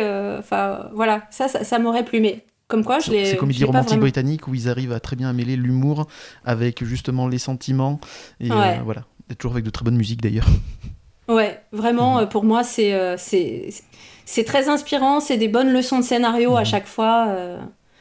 D'ailleurs, c'est quoi votre film romantique préféré, Véro Caso Alors, euh, j'adore euh, Coup de foudre à Notting Hill. Mhm. Je trouve que c'est vraiment une super, une super comédie romantique. Mhm. Qu'est-ce que j'ai beaucoup aimé aussi bah, quatre, mariages et un enterrement, quand Harry rencontre Sally, tout ça, j'adore. Enfin, je trouve que c'est vraiment chouette. Est-ce que vous avez regardé Il était temps? Il était temps. Je crois que je l'ai vu maintenant. Sur Netflix. Quoi euh... niveau émotionnel, histoire romantique et un peu de fantastique, c'était très très bien. C'est vrai. Mhm. Euh, ça c'est. Euh, oui, je me, je me, souviens effectivement, j'avais trouvé ça très bien. Mhm. Euh, c'est pas avec Don, Domhnall Gleeson? Je vais, je vais mal le prononcer. Un, un mec roux, assez. c'est un des frères Weasley dans, dans Harry Potter. Ah oui, mais c'est oui, oui, c'est ça. C'est ça, absolument. Bah oui, oui, oui, tout à fait. Et puis, euh, une histoire qui m'a toujours aussi beaucoup inspirée, mhm. euh, je vais encore mal la prononcer parce qu'avec mon, avec mon anglais euh, pourri, c'est Eternal Sunshine mhm. of the Spotless Mind. Mhm. ça, pour moi, voilà. Mais du coup, je voulais pas le dire en comédie romantique parce que c'est pas vraiment de la comédie, c'est plutôt quand même super, super mélancolique ça, c'est vraiment le genre que j'affectionne le plus parce qu'il y a un peu de fantastique. Euh, du sentimental, des, choses un peu barrées, un, peu étranges. Ça, vraiment, tous les ingrédients. Euh, les, deux histoires que je suis en train d'écrire, euh, c'est sur cette tonalité-là. Et les petites distances, c'était un petit peu... Alors évidemment, difficile de dépasser ce, ce film-là. Mais voilà, c'était quand même aussi sur ce ton-là un peu de fantastique. Vous avez dit que vous envoyez des projets avec 12 pages en moyenne euh, pour pitcher votre histoire avec un début, les points essentiels et une fin. Euh, alors que moi, quand j'avais, je m'intéressais donc au métier de scénariste, tous les conseils disaient vous envoyez 2-3 pages, pas plus aux éditeurs. Vous, vous êtes, vous êtes affranchi de ça et c'est justement peut-être ça qui plaît aussi. Oui, alors euh, quand je parle de 12 pages, c'est le minimum en plus. Par exemple, pour Olive, c'était 50 pages. Mmh. Euh, il y avait toute l'histoire, toute la mhm. série. Vraiment, euh, c'était. Euh, voilà. Après, c'est beaucoup trop, en fait. 50 mhm. pages, ça peut être. ça peut ne pas donner envie à l'éditeur mhm. de la lire parce que déjà, ça va être long et qu'il n'a pas que ça à faire. parce qu'il a beaucoup de projets à lire, et puis aussi parce qu'on a l'impression que tout est figé et que si c'est pas bon, c'est risqué. C'est-à-dire que c'est sûr que c'est beaucoup moins risqué d'envoyer trois pages et puis, euh, et puis de, laisser l'éditeur euh, imaginer plein de choses euh, et, et, puis en parler parfois ensemble, c'est sûr que c'est moins, moins risqué. moi, je, en tout cas, dans les histoires que j'ai développées, j'avais vraiment besoin de raconter plus. Mmh. ça pouvait pas suffire. Et puis aussi, c'est, je, je, je, dis souvent ça, j'ai pas, peut-être pas assez confiance en, en moi, j'ai besoin de de, donner plus euh, et puis aussi euh, d'avoir beaucoup plus avancé dans ma tête mhm. de toute façon parce que euh, je suis pas je suis pas très fan des deadlines même quand ils sont un peu longs mhm. et du coup je préfère avoir le confort de pouvoir réécrire continuer à, réfléchir à mon histoire mais avec une base très solide mhm. pour me retrouver une fois que je me retrouve avec un, un, éditeur ou une éditrice qui me dit oui mais d'accord tes trois pages elles sont alléchantes mais c'est quoi Enfin, dis-moi plus. Bon, ben au moins je sais en dire plus. Et c'est, j'ai besoin d'y avoir réfléchi. Je peux pas du tout improviser. Je, suis nulle en impro. Donc euh, voilà, j'ai besoin de d'un appui euh, solide. Euh. En regardant les 50 pages de votre projet Olive du départ, est-ce que vous voyez une certaine évolution des changements particuliers auxquels vous attendiez pas d'ailleurs? Est-ce que le fait de côtoyer Olive et sa, colocataire et ses animaux imaginaires, est-ce que au fur et à mesure vous avez créé un peu autre chose? Vous étiez parti sur telle, telle idée et en fait avec le temps vous avez évolué parce que ça fait 3-4 ans déjà que vous travaillez dessus? Ouais, 5 ans même, je crois, euh, sur le, ouais, le scénario. Euh, et 3 ans sur le dessin, euh, découpage mhm. avec, avec Lucie. Pas tant que ça sur les trois premiers tomes. Peut-être, oui, ça a commencé un peu au troisième tome. Les deux premiers, vraiment, c'était hyper, hyper, ouais, hyper carré. Le quatrième, j'avais un peu plus résumé. Mhm. Donc là, euh, je, suis, je, suis, beaucoup plus dans la réflexion mhm. pour euh, le quatrième que je suis en train d'écrire. Mhm. Mais c'est quelque chose, c'est un scénario que j'ai souvent écrit, souvent réécrit, et du coup, là, euh, la dernière version, elle était pour moi satisfaisante, elle était aussi satisfaisante pour, pour Lucie et pour l'éditeur je peux pas non plus tant euh, changer des mhm. choses. Puis surtout, c'est une histoire assez complexe euh, qui, euh, dès que vous bougez un truc, ça peut bouger plein de trucs. Et du coup, il faut quand même être un peu, un peu cadré, mhm. ouais. vous avez réécrit combien de fois, Olive? Parce que ça, ça m'a toujours époustouflé, ça. C'est-à-dire que quand on fait un travail, un univers qu'on aime, etc., on arrive encore à force de travail, etc., à l'améliorer, à le changer, à le modifier. Je trouve que c'est un travail assez titanesque. Donc, euh, combien de fois vous avez réécrit Olive? Je pense que j'ai fait, il y a 15 ans, j'avais écrit euh, au moins deux ou trois versions mhm. euh, de cette histoire. Et ensuite, pendant presque 10 ans, je ne l'ai pas retouchée. Et puis, quand je l'ai reprise vraiment pour justement adapter à un plus jeune public, c'est-à-dire vraiment un, public ado-adulte, mhm. Euh, j'ai complètement changé, enfin j'ai changé 90% de l'histoire. Euh, j'ai juste gardé euh, le, le, principe de base, mhm. etc. Mais après, le personnage a changé. Mhm. Même si c'était quand même toujours quelqu'un qui avait son mhm. univers intérieur, etc. Hein, mais je suis passée d'une adulte à donc cette adolescente de 17 ans. elle n'avait pas de colocataire il y a eu plein, enfin tout a changé en mhm. fait. Et même euh, justement cette euh, idée euh, que, que la personne, que l'homme avec qui elle communique et avec qui elle partage ce même monde intérieur, mhm. c'était ça, c'était pas un astronaute au début. Mhm. juste voilà, ils étaient dans deux pays différents, etc. Ils s'étaient aussi rencontrés. il y avait, il y a toujours eu cette histoire d'accident d'avion, etc mais euh, c'était pas la même personne et euh, l'idée de l'astronaute c'est venu très tard. Mhm. C'est venu vraiment dans la dernière version. Ça c'est génial parce que, enfin c'est génial, c'est pas que c'est une idée géniale, mhm. mais c'est justement quand on a le temps de, travailler une histoire qu'on aime et de la laisser reposer, etc. Il y a des nouvelles idées mhm. Qui paraissent mais tellement évidentes et auxquelles on n'a pas pensé parfois pendant des années. C'est génial, ça, c'est vraiment. Euh, c'est des moments magiques pour, mm. euh, pour les scénaristes. Euh, Véro Caso, quel est votre auteur donc préféré? Alors,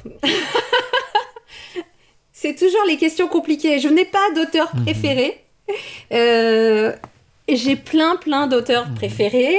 plein de... Déjà, je pense vraiment la, la, plupart des dessinatrices avec qui j'ai travaillé sont mes, mes auteurs préférés, mm-hmm. mes autrices préférées. Et puis, euh, sinon, euh, je, suis, je, tombe plus euh, en. Je, tombe plus amoureuse d'une histoire, donc il y a plein d'histoires, donc je, ne peux pas avoir un préféré, même s'il y a vraiment des auteurs que j'adore. J'ai envie de dire que mon, mon, mon auteur préféré, mon vrai auteur préféré, c'est mon compagnon, c'est Olivier Boquet, c'est un schnariste que, le papa de D'ailleurs, comment il le dit J'adore cette série, mes beaux enfants aussi. Alors comment il le dit C'est infernal. Voilà, comment il le dit? Lui il dit euh, Frunk. Frunk, très bien. Eh ben ouais. je le saurais Alors, ouais. Alors que ça pourrait être Frunk ou Frank. Les ados disent euh, FRNCK, ils s'embêtent pas. Exactement. mais, euh, mais sans, sans, Enfin voilà, évidemment, c'est mon, mon auteur mhm. préféré parce que c'est euh, ma personne préférée aussi. Mhm. Mais réellement, en tant que scénariste, c'est quelqu'un d'hyper euh, inspirant. Mhm. que je trouve vraiment hyper talentueux et tout ça. Donc, oui, moi j'ai besoin aussi, quand, quand, je parle de, de, de mes auteurs préférés, j'ai aussi besoin d'avoir. Il y a aussi le côté affectif qui, qui rentre en jeu c'est difficile d'avoir euh, des, auteurs préférés que je ne connais pas ou que, je trouve finalement pas, pas si sympa dans la mhm. vie ou des plein de choses euh, rentrent en jeu. Après, je suis, ouais, j'ai des, j'ai des, des, top 10 de, BD préférés, mhm. par exemple, ou de films. Mais les personnes, euh, voilà, c'est, je, dois en avoir 20 préférés. Est-ce que vous faites lire vos, idées de scénario, vos pitchs à Olivier? Est-ce que lui aussi vous les fait lire? Et comment se passe? Est-ce que vous en discutez ensemble? Ouais, moi je lui fais tout lire. Mhm. lui, ça dépend. ça, ça, dépend des fois. Souvent, il me propose, et puis, mais il en a, comment dire, il, en a moins besoin que moi et finalement, il préfère euh, quand même que je lise euh, l'objet fini. Mhm. En revanche, euh, quand il, il lui arrive de bloquer ou de ne pas, voilà, d'avoir des semaines difficiles pour, pour écrire, là oui, on en parle et on peut en discuter pour mhm. débloquer des choses, pas forcément pour que je trouve une idée à sa place, mais mhm. juste pour débloquer les choses.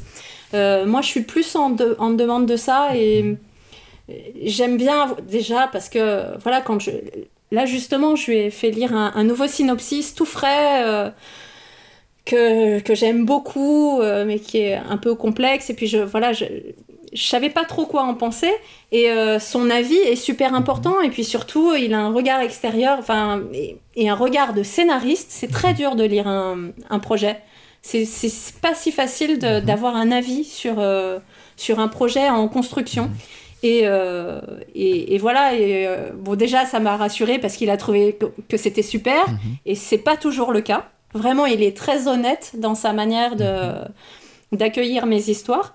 Et puis, euh, et puis voilà, ça, ça, ça m'a ouvert quelques portes supplémentaires, donc c'était, bien, c'était intéressant. Euh, comment se déroule le travail entre vous et votre dessinateur? Est-ce que vous faites le découpage de la BD toute seule ou est-ce que donc vous travaillez toutes les deux sur le découpage? Euh, Voilà. Je sais que vous travaillez donc en équipe et vous inspirez l'une de l'autre pour avancer dans le travail, mais au niveau du découpage, comment ça se passe? Alors, euh, moi, je propose un, premier découpage. J'ai besoin de, en tout cas, de, rester, comment dire, structuré en, page par page. Mhm.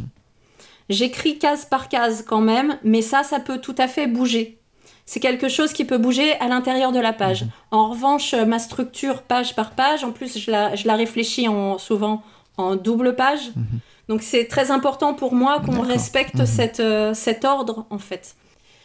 Mais voilà, je, je, reste quand même assez... Euh, c'est à la fois précis et ouvert. C'est vraiment, euh, voilà, je, donne un nombre de cases, je décris, euh, je décris beaucoup ce qui se passe euh, dans, chaque case. Mais une fois que ça c'est posé, Lucie me propose un storyboard qui peut être fidèle ou très différent mhm. de ce que j'ai proposé dans ce premier découpage. Et la plupart du temps, franchement, c'est beaucoup mieux et c'est très bien. Et on se fait des séances de Skype, euh, je sais pas, euh, des, des demi-journées où on regarde ensemble euh, tous les storyboards et on les retravaille enfin, sur ce qui peut être changé. Par exemple, très souvent, c'est des histoires de valeur de mhm. plan simplement. De dire là, bah non, là, je trouve que le gros plan, il raconte moins de choses que mhm. si on était en plan large. Il faut vraiment qu'on sente l'espace, etc. Je dis n'importe quoi, mais voilà, c'est on retravaille ça ensemble. D'ailleurs, à l'époque bénie d'Internet, vous nous donnez la chance aussi de voir de temps en temps vos brainstorming à toutes les deux sur Twitch. Et ça, vraiment pour tout fan, pour euh, tout euh, admirateur d'auteurs, de, scénaristes, de dessinateurs, voir des dessinateurs dessiner et un auteur discuter de tout ce projet euh, en direct, c'est quand même assez exceptionnel. Et donc, je mettrai aussi le lien de la chaîne Twitch de Lucie Mazel ah, sur, sur l'insta de l'émission.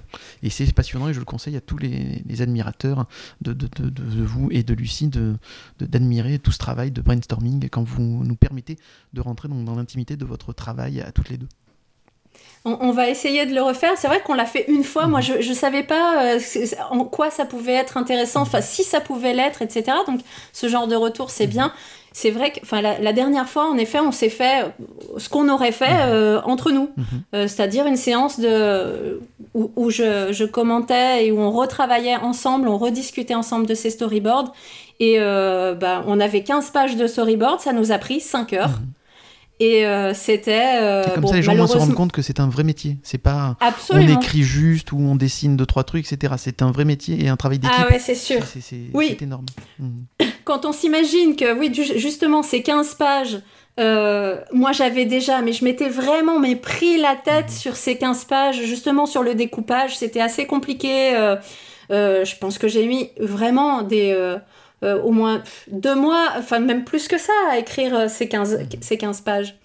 et puis, ben, on a, Lucie a remis deux semaines à, à, storyboarder ces 15 pages, et puis ensemble, on a encore passé 5 heures à retravailler dessus, et puis après, elle va passer un mois à faire 4 pages, ou 5. Donc c'est vraiment beaucoup, beaucoup de temps à chaque fois. Ouais. Mais c'est passionnant, c'est mhm. vraiment. Et puis, quand on a la chance de travailler avec euh, justement quelqu'un qui accepte cet échange, mhm. qui accepte euh, qu'on travaille ensemble sur. Euh, le, storyboard, c'est super passionnant parce que c'est vraiment ce pont entre le scénariste et le dessinateur. Mhm. Et justement, c'est vraiment ce, c'est, vraiment ce pont. On, est entre ces deux choses et, et on construit l'histoire à partir de ça. Et du coup, quand on peut vraiment bosser ensemble discuter mhm. sur, ce, sur ces choses-là, c'est merveilleux. C'est vraiment super. Le Covid vous a empêché de vous voir régulièrement toutes les deux? Alors non, parce qu'en fait, on habite euh, vraiment à des kilomètres, enfin des, plusieurs centaines de kilomètres l'une de l'autre, et donc on, ne communique quasiment que mhm. par Skype.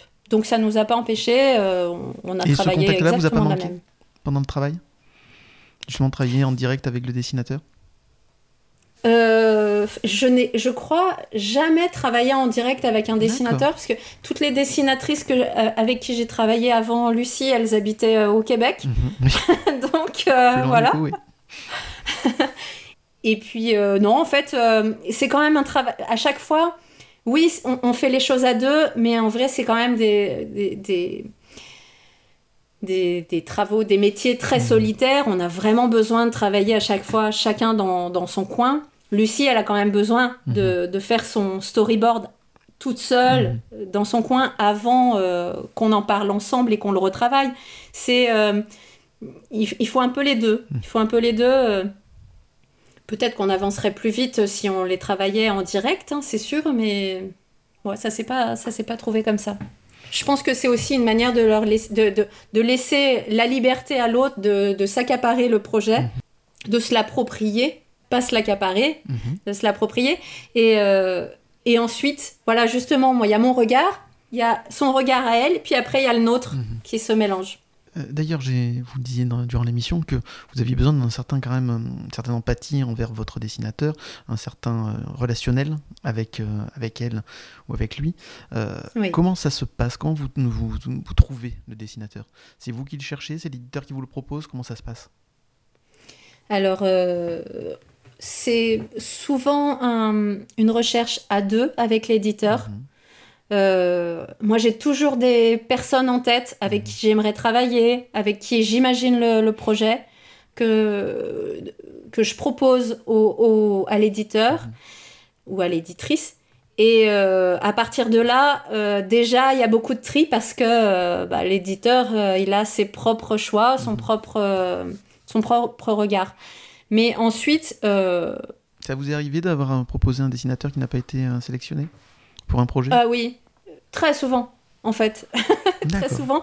Euh, ouais, je propose des noms avec des, gens avec qui j'ai vraiment envie de bosser depuis, depuis longtemps. Et puis, ben, c'est pas adapté soit à la maison d'édition, soit bah, mon éditeur, il a ses goûts aussi personnels. Mhm. Et en fait, l'idée, c'est qu'on trouve quelqu'un qui nous plaise à, à tous les deux.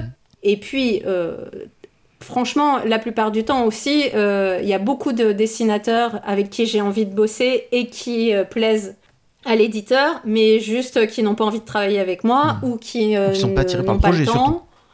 Soit même, en fait, ils ne lisent pas, même la plupart du temps. Ah hein. enfin, alors il y en a qui lisent et qui se sentent pas du tout de le faire hmm. ou voilà, qui, qui accrochent pas. Euh, ça, c'est ouais, c'est toujours plus compliqué, mais la plupart du temps, euh, juste ils disent que bon, ils ont leur projet perso mhm. ou euh, ils sont pas libres avant 3 mhm. ans. Euh, voilà, c'est souvent ce cas de figure-là. Enfin, c'est pas vous qui êtes antipathique. ils disent non, j'ai pas envie de travailler avec Virocaso. Virocaso, ah non, certainement pas avec elle. Non, c'est ah pas ça, c'est uniquement oui, parce qu'ils sont pris aussi par leur, par leur propre travail et sur des projets qui durent aussi des années. Bien sûr, mhm. oui, oui. Non, ah, sauf exception où j'imagine on peut pas, pas, plaire à tout le monde. Euh, non, je crois que la plupart du temps, c'est vraiment des, gens. Souvent, je leur propose un, un, quand même quelques lignes, mhm. euh, enfin, pour dire de quoi ça va, ça va parler avant de proposer un projet entier, euh, ou 12 pages ou, ou 20 pages. Et voilà, ça, ça, donne une idée. Et, et le dessinateur juste n'est pas, n'est pas dispo ou mhm. n'a pas envie. Puis surtout, il y a des dessinateurs qui, justement, ont peur aussi de travailler avec des gens qui ne connaissent pas. Moi, je mhm. connais pas personnellement beaucoup de dessinateurs et de mhm. dessinatrices. Et du coup, euh, c'est vrai que c'est à chaque fois tellement d'engagement de mhm. travailler ensemble. Euh, je peux comprendre que certains dessinateurs euh, aient envie de bosser avec des gens qu'ils connaissent bien. C'est toujours un gros risque, en fait. De... Et c'est hyper important pas forcément de bien s'entendre, mais de bien s'entendre dans le travail, mhm. de, d'arriver à trouver un accord ensemble pour travailler. Et, et oui, quand c'est l'inconnu comme ça, moi aussi, hein, j'ai toujours peur mhm. de m'engager avec quelqu'un d'autre, de me demander comment ça va se passer. Euh. c'est très difficile, on passe des, enfin, au moins un an ou deux mhm. ensemble. Vous arriveriez à travailler avec quelqu'un avec qui vous ne pourriez pas vous entendre dans la vie euh, de tous les jours? Ben, justement, non. Ce qui fait aussi du tri. Euh, j'avais raconté une fois que j'avais fait des tests avec quelqu'un, euh, des mhm. tests pour, euh, pour un, un, projet que je fais actuellement avec une autre dessinatrice. Mhm. quelqu'un que, dont, dont j'aime beaucoup le travail, qui, vraiment, qui aurait été très adapté à, à mon histoire. Mhm. Et en quelques. Bon, ça en plus, ça a traîné dans les, dans les échanges, mais j'ai vu que dans les échanges euh, juste de mails, euh, ça me. C'était pas possible mhm. en fait. Ça me faisait des angoisses. Je me sentais euh, vraiment déjà presque maltraitée. Mhm. Comme ça, alors c'était peut-être des malentendus et des mhm. choses comme ça, hein, où c'est difficile dans les mails parfois. Il n'y a pas le ton. mais voilà, quand on a un mauvais pressentiment et qu'il y a un truc qui passe pas déjà direct, il faut pas le faire. Donc il faut que vous soyez quand même sur un pied d'égalité entre le dessinateur et le scénariste. S'il y en a un qui tente à un moment donné de prendre le pas sur l'autre, c'est terminé. C'est certain. Mhm. Moi, j'ai vraiment beaucoup. Euh, je suis très déstabilisée et très. Euh, comment dire J'ai et même en colère parfois par les rapports de, de force. J'ai énormément de mal avec les rapports de force. C'est un, un, de mes gros. Euh, une, une, une, vraie aversion et puis ça me, ça me fragilise, ça me vraiment ça peut me, me rendre malade en fait. Euh, des rapports de force euh, avec des collègues ou avec des, euh, ou avec des amis, hein, encore pire. De toute façon, je ne peux pas être amie avec des gens avec qui j'ai des rapports de force mhm. parce que pour moi, c'est pas normal. Mhm. j'ai besoin de voilà d'une certaine compréhension et, et, en effet d'égalité dans, dans, les rapports, de respect, de bah, d'affection, de, de, choses comme ça, et, et de confiance, en fait, simplement. Oui, c'est tout ça, c'est une question de confiance. Et oui, c'est très important. Je ne cesse de le répéter autour de moi et sur les réseaux sociaux, mais j'ai eu un énorme coup de cœur donc pour la série Olive, autant pour l'histoire que pour les traits et couleurs de Lucie Mazel. J'ai ressenti énormément d'amour autour de ce personnage. Quand vous écrivez, quelle part de vous mettez-vous dans vos personnages, Véro Caso Énormément. Mhm. je crois que Vous même disiez quand pendant l'émission euh, qu'il fallait qu'il y ait quand même un aspect personnel de votre histoire qui soit même en filigrane, mais qui soit dans l'histoire pour que vous puissiez y mettre en fait tout votre cœur dedans. Donc voilà, qu'est-ce que vous mettez de vous dans vos personnages? Même dans les personnages secondaires, souvent, je, enfin, en tout cas, je, je mets soit des, des, des personnes qui me font penser à des, à des personnes que je connais. Mais euh, oui, souvent, euh, je suis un petit peu, je mets un petit peu de moi euh, dans, dans, chacun. Je sais pas si c'est pas, je sais pas, quelque chose de très naturel en fait quand on écrit. après tout, c'est nous qui mhm. écrivons. C'est difficile de se détacher de ce qu'on peut ressentir ou d'avoir. Après, oui, c'est aussi intéressant de justement de lui donner des aspects qu'on n'a pas, mhm. un courage parfois qu'on n'a pas, une audace des choses comme ça pour essayer de régler des choses ou de se de s'inventer d'autres vies, de s'inventer d'autres d'autres oui, d'autres d'autres destins, etc. Mais euh, oui, en tout cas, dans, dans le, le, noyau de, de, de, chaque personnage, dans, dans tout ce qui est euh, émotionnel ou euh, je ouais, je crois que je mets toujours quand même pas mal de, de choses de moi. Selon moi, Olive se protège de la négativité du monde extérieur en se réfugiant dans son imaginaire. Est-ce que vous ressentez aussi ce besoin? Euh, Oui, sans doute euh, un, peu trop peut-être. Enfin, mhm. Et en même temps, enfin, c'est quand même génial. Euh, mhm. On peut pas changer le monde. Mhm. C'est impossible. On peut pas. Il y a plein de choses qu'on ne peut pas contrôler, qu'on ne peut pas. Ouais, qu'on ne peut pas changer. Mais ces histoires, elles peuvent être nos, histoires, elles peuvent être exactement comme on les a comme on les a imaginées. On peut tout, euh, on peut tout faire, tout est possible. Et ça, c'est vraiment une, une vraie consolation, une vraie, un vrai réconfort. Mhm. Et puis, euh, et puis une manière de, de rendre la vie euh, bah, beaucoup plus chouette, même si moi j'ai quand même une vie très chouette, hein, mhm. franchement, mais je peux pas me contenter que de ce que j'ai euh, de mon petit confort personnel. Le monde euh, n'est quand même pas euh, ne va quand même pas super bien. Il y a plein de choses autour de moi qui ne vont pas bien. Et puis même moi, j'ai quand même aussi je vis des choses qui ne me font pas toujours plaisir ou et je trouve que voilà, j'aime bien, j'aime bien aussi par exemple j'ai plusieurs histoires là qui partent de de souvenirs assez douloureux que j'ai eus euh, j'aime bien transformer ça en quelque chose de beau. Enfin, en, tout cas, essayer de transformer ça en quelque chose de beau, que moi je trouve beau, ou que je trouve euh, réconfortant. Mhm. Ouais, c'est quand même euh, une bonne manière de. Enfin, pour moi, c'est un bon moteur pour écrire des histoires. Le monde onirique d'Olive est très coloré, très doux, bourré d'inventions géniales. Et vous, Vérocaso, comment est votre monde intérieur? Si vous deviez le dépeindre, à quoi il ressemblerait? Alors, euh, bah, je crois que quand même, il, il, est, euh, il est un peu dans toutes mes histoires. Euh, mais mon monde intérieur, je veux dire, ce qui se passe tout le temps dans ma tête, c'est quand même beaucoup plus... c'est quand même un peu plus sombre et un peu plus mélancolique et parfois pas désespéré, mais en tout cas, il n'y a pas que des petits oiseaux et des lacs roses et, et, des montagnes et des fleurs et tout ça, vraiment pas. Justement, moi, c'est peut-être plus euh, sur euh, les, les, histoires que je raconte qu'il y a euh, imagination, ce côté poétique, etc. Oui, mais mon imaginaire à moi, enfin oui, de toute façon, c'est quand même dans mes histoires, mais je suis pas je suis beaucoup dans ma tête, je suis beaucoup dans ma bulle, mais pas forcément pour euh, m'imaginer des choses euh, que je lis et tout ça. Je suis aussi beaucoup en boucle sur mes problèmes et sur mes préoccupations et sur euh, des choses qui m'ont pris, enfin voilà, qui, qui m'ont fait du mal. Mais voilà. Et à côté de ça, je suis quand même aussi d'un tempérament assez joyeux. J'ai les deux. J'ai vraiment, en fait, quand on parle d'Olive et de Charlie, je suis un peu les deux. Est-ce que parfois vous vous sentez dépassé par vos personnages? Je m'explique. Euh, vous les créez, vous leur donnez vie, j'ai envie de dire qu'aussi vous leur donnez corps, âme et voix. Mais est-ce que parfois ils deviennent tellement importants pour vous qu'ils vous parlent sans vous en rendre compte? Est-ce que vous étiez parti sur telle idée, sur tel personnage, mais à force de le travailler, en fait, il prend vie et il change et il évolue Ou est-ce que vous avez déjà tout prévu? Alors euh, non, j'ai pas toujours tout prévu, en effet.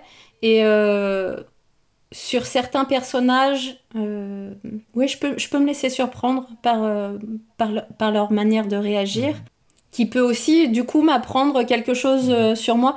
Là, mes, dernières histoires, celles qui ne sont pas encore éditées, enfin, celles, celles, que je développe actuellement, elles partent de choses assez intimes, mais justement, en évoluant, enfin en, faisant évoluer ces histoires, elles m'apprennent beaucoup mhm. sur euh, des choses auxquelles, enfin, un point de vue, elles me, elles me donnent du recul en fait mhm. sur des, sur certains problèmes, sur certaines problématiques. Et du coup, euh, ouais, je trouve que c'est intéressant de presque de se faire euh, donner une leçon mhm. Par son personnage. c'est assez. Ouais. non mais c'est des, des, leçons quand même c'est pas euh, de la de la faute de la moralité mhm. ou euh, des, des, choses comme ça mais euh, oui c'est assez chouette de se dire ah oui mais en fait bah oui j'avais pas vu forcément les choses comme mhm. ça merci c'est pas mal de voilà de, de, de se donner cette voilà comment dire de réfléchir un peu autrement mhm. ouais. Ah on me fait signe en régie ok Très bien. Ah, une question d'une auditrice. Allez, les aléas du direct. Auditrice, bonjour. Vous souhaitez interroger notre invité Elle vous écoute. Oui. Alors Véro, si tu devais faire un spin-off d'Olive, tu le ferais sur quel personnage? C'est une question. Mais, je crois que vous êtes Lucie Mazel, la, voix de Lucie. la dessinatrice d'Olive? Oui, c'est ça. Ah, incroyable, mon Dieu, on s'y attendait pas du tout. Quelle surprise. Et, bien, merci pour votre question. Eh bien, merci Lucie encore pour cette question. Véro Caso vous répond. Ah, ça fait plaisir en tout cas d'entendre Lucie et c'est une vraie surprise. Euh, alors, si je devais faire un spin-off d'Olive, je crois que vraiment, sans hésiter, je ferais un spin-off sur, sur Noël, le canard. Le canard, je m'y attendais. Ouais, je, sais pas si. Je crois que ça lui plairait aussi. Hmm. Euh, en plus, euh, elle lui fait quand même des super expressions tout le temps. Euh, j'adore ce personnage. Après, il y aurait vraiment du boulot pour lui inventer une histoire, mais c'est vrai que je me demande parfois ce que fait Noël quand Olive n'est pas dans son monde. Et donc, ça pourrait être une histoire assez, assez chouette. Eh bien, il n'y a plus qu'à. Moi, je suis preneur, en tout cas. D'accord. Combien de temps mettez-vous pour écrire une série telle qu'Olive? Alors, c'est euh, c'est un petit peu euh, difficile de compter euh, vraiment le temps parce que justement, il y a eu plein de versions, mhm. etc. C'est un, un, un cas un peu particulier, Olive. Mais une fois que j'ai eu toute l'histoire, pour faire, pour écrire vraiment le découpage dialogué, c'est-à-dire vraiment le scénario final, mhm. je crois que j'ai mis à chaque fois 8 ou 9 mois mhm. pour chaque épisode. Tiens, c'est intéressant. Mais avec une, base euh, déjà euh, hyper précise. Mhm. Donc c'est quand même le, découpage et euh, la, du coup la mise en mhm. scène et, tout ça, ça me prend encore plus de temps en fait. Mhm. justement, j'ai eu une expérience assez intéressante là parce que j'ai fait une adaptation de roman. J'ai écrit une adaptation de roman il n'y a pas très longtemps. Je me suis dit au tout départ, bon bah ça va être quand même vachement plus rapide. j'ai l'histoire. Toute l'histoire existe mais euh, évidemment, je voulais pas faire quelque chose de juste un roman illustré. Mhm. Je voulais vraiment apporter mon regard euh, sur ce roman et puis, euh, et puis de toute façon, comment, adapter. Comment on s'approprie une histoire d'une autre personne? D'ailleurs, quand on est scénariste? Eh bien, là, en, justement, par, par, exemple, pour le bal des folles, j'ai essayé d'imaginer ce qui pouvait se passer entre deux, deux de ces scènes, mhm. des choses un peu en, mhm. en décalage, qui disent parfois des choses euh, sur des scènes très longues, mhm. mais que j'imagine moi autrement, mhm. euh, un petit peu en pointillé de, son histoire. Euh, et puis on choisit aussi de mettre en avant tel ou tel mhm. personnage, de voilà. Et puis surtout, ben, on est on est limité par le nombre de pages, par un, un, certain cadre, et même si on, enfin voilà, adapter ça m'a pris aussi, euh, ça m'a pris aussi neuf mois alors que je connaissais toute l'histoire. C'est un vrai travail. Euh. Est-ce que vous avez euh, parlé avec Victoria Mass de ses propositions, de ces justement de ces trous que vous avez comblés vous avec votre imagination, etc. Donc vous aimiez l'histoire de départ, je suppose, donc forcément ça aide. Mais est-ce que vous avez ensuite proposé, est-ce que vous avez discuté avec elle? Pour voir si ça restait cohérent dans son univers ou pas du tout je, je, lui ai, euh, j'ai écrit une, euh, une lettre, une, une note d'intention en mhm. fait, une grosse note d'intention en, en, en, donnant, en, en, proposant ce que je voulais faire mhm. moi, ce qui m'avait plu dans cette histoire et euh, vers quoi je voulais tendre mhm. et ce qui m'avait, voilà, ce qui m'avait inspiré et ce que je trouvais intéressant aussi parce qu'au départ moi je voulais pas faire d'adaptation je me je sais pas c'est, c'est pas quelque chose je me dis si un roman existe en roman c'est très bien Enfin voilà, il n'a pas besoin d'être. Mais là, j'ai trouvé qu'il y avait, euh, si elle me m'y autorisait, bien sûr, c'est pour ça que j'avais fait une note d'intention, euh, il y avait de quoi s'amuser mhm. et vraiment euh, s'amuser. Pourtant, c'est un drame, mais je veux dire, avoir un vrai. Enfin, la, bande dessinée avait un vrai intérêt, donner un vrai intérêt à la BD pour ce roman, pour mhm. cette histoire. Et donc, euh, oui, ça passe par d'autres formes, par d'autres euh, idées. Et ça, il faut effectivement que, que la romancière, que l'écrivain ou tout ça soit, soit d'accord mhm. pour qu'on joue avec son histoire euh, autrement. Et pour moi, c'est le seul intérêt d'adapter une histoire. Mhm. Si c'est vraiment, si c'est pour faire un, un, roman illustré, sauf peut-être pour faire découvrir autrement mhm. des classiques à un, jeune, un nouveau jeune public, mhm. par exemple. Sinon, vraiment, euh, un roman qui existe depuis trois ans, pourquoi en faire une BD mhm. si c'est pas pour l'amener un tout petit peu ailleurs? Tout en respectant l'histoire, bien sûr. Voilà. Et ben, du, coup, ça, je me suis rendu compte que c'était un boulot de mhm. fou.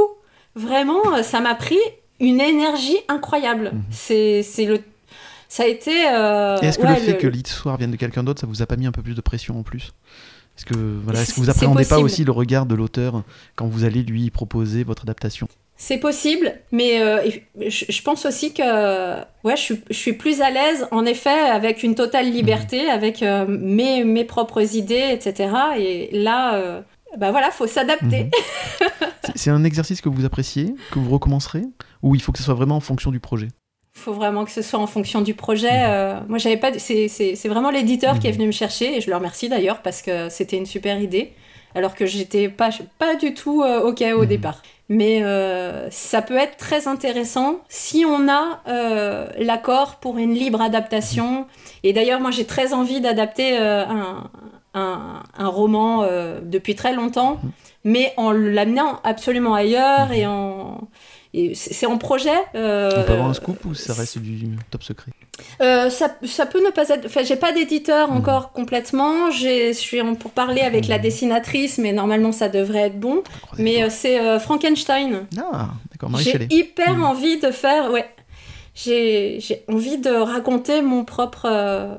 Mon, mon, propre point de vue sur cette histoire et ce personnage me touche tellement. J'adore ce personnage, enfin je veux dire la créature, hein. Mhm. pas Frankenstein qui pour moi est évidemment le vrai méchant de l'histoire.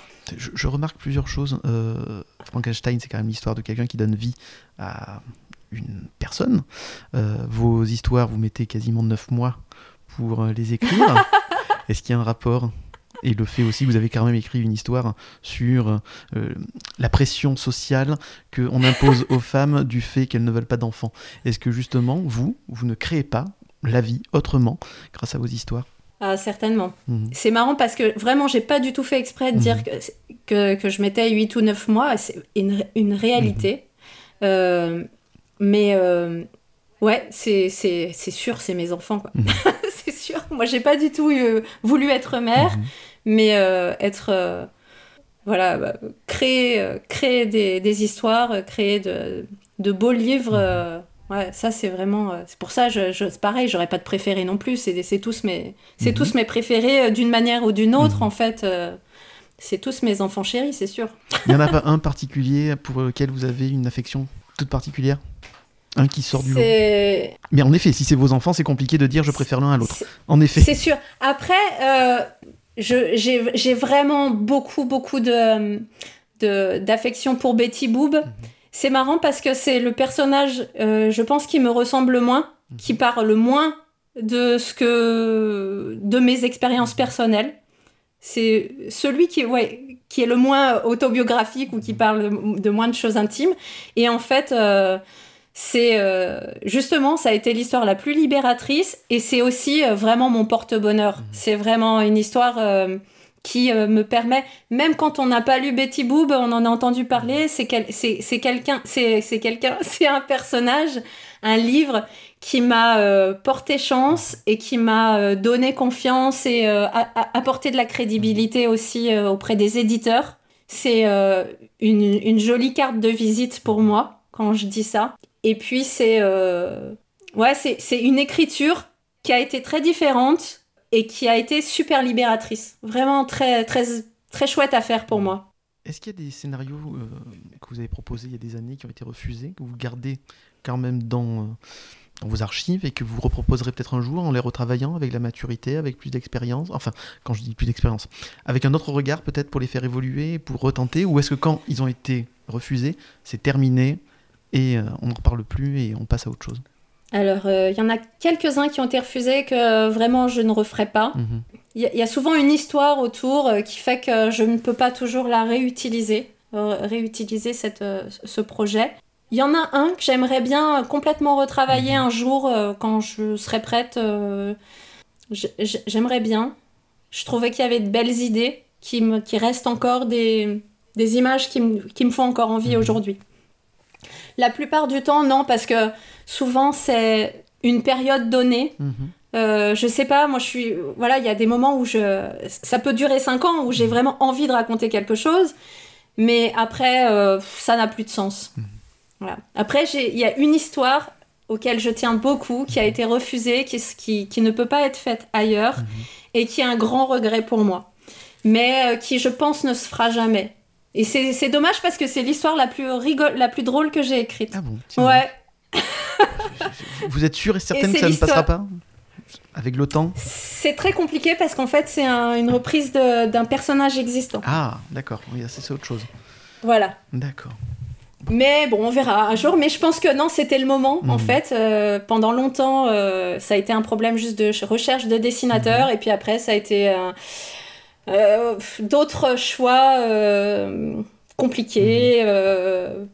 pas politique, mais enfin voilà, politique de la maison en tout cas. Et, voilà, j'ai eu des, compensations, des, une, une consolation pour, pour cette histoire que j'avais j'avais déjà beaucoup mhm. développé. Mais c'est un. Ouais, je crois que ce sera toujours mon grand regret. Ça a été hyper dur de faire le mhm. deuil de ce truc. Très dur. Bah, et voilà, et c'était en plus, pour une fois, je pouvais montrer que je pouvais être drôle. Donc c'est dommage, quoi. moi, en tout cas, je croise les doigts. Peut-être qu'un jour, il pourra ressortir et euh, j'espère que vous pourrez. Euh, nous le montrer. Donc vous avez euh, indiqué que vous travaillez donc sur plusieurs nouveaux projets comme l'adaptation du Bal des Folles, Les Chants des Possibles aussi avec Anaïs Bernabé. Est-ce qu'il y a d'autres déjà projets en maturation? Et est-ce que vous retravaillerez aussi avec Lucie Mazel à la fin d'Olive parce que c'était vraiment une très très belle collaboration Alors j'aime vraiment, j'espère que je retravaillerai mmh. avec Lucie Mazel parce que c'est une c'est la manière de travailler que enfin j'ai adoré mhm. travailler avec elle. D'ailleurs, j'adore encore mhm, travailler avec elle puisqu'on n'a pas fini. Mais euh, c'est euh, ouais, on, on, forme, je pense, une bonne équipe. Mhm. On se fait confiance et on, on sait, voilà, il n'y a pas d'histoire d'ego. Euh, on est vraiment bien ensemble dans la création. J'espère. Après, je sais que j'ai quand même retenu Lucie au moins 5 ans de sa vie. Ça fera 5 ans quand elle aura fini Olive. Je sais qu'elle a très envie de travailler avec euh, d'autres euh, scénaristes, mhm. de retravailler aussi avec des scénaristes avec qui elle a travaillé. Mais euh, je pense que oui, dans quelques années, mhm. j'espère que je la retrouverai pour un, projet qui. Faut que je lui trouve un bon projet qu'elle peut pas refuser. je suis sûr que vous y arriverez, il n'y a pas de souci pour ça. Et sinon, non, j'ai pas. Enfin, Là, je vous dis, j'ai juste ce synopsis que je suis en train de terminer mhm. et que je vais envoyer bientôt à, aux éditeurs et éditrices auxquels euh, je pense. Mhm. Et je croise les doigts, mais c'est une histoire que j'ai hyper envie de faire. Mhm. Bon. Je croise les doigts aussi. On va pas vous, vous tirer les verres du nez pour en savoir un peu plus. On aura la surprise. on n'aura pas de spoil comme ça, c'est très bien. Euh, vous exileriez sur une île déserte en apportant une seule BD ou une série. Laquelle serait-elle? J'ai hyper difficile mhm.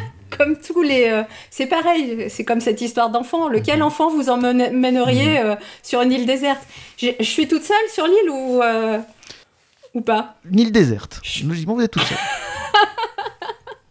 Alors si je suis toute seule c'est pas pour failloter encore avec mon mec mais je pense que je prendrai l'intégrale de Frunk pour relire ses blagues sans arrêt voir son avoir son voilà lire son langage mhm. ce qui fait que j'aurai à la fois une, une, histoire qui me fait marrer mhm.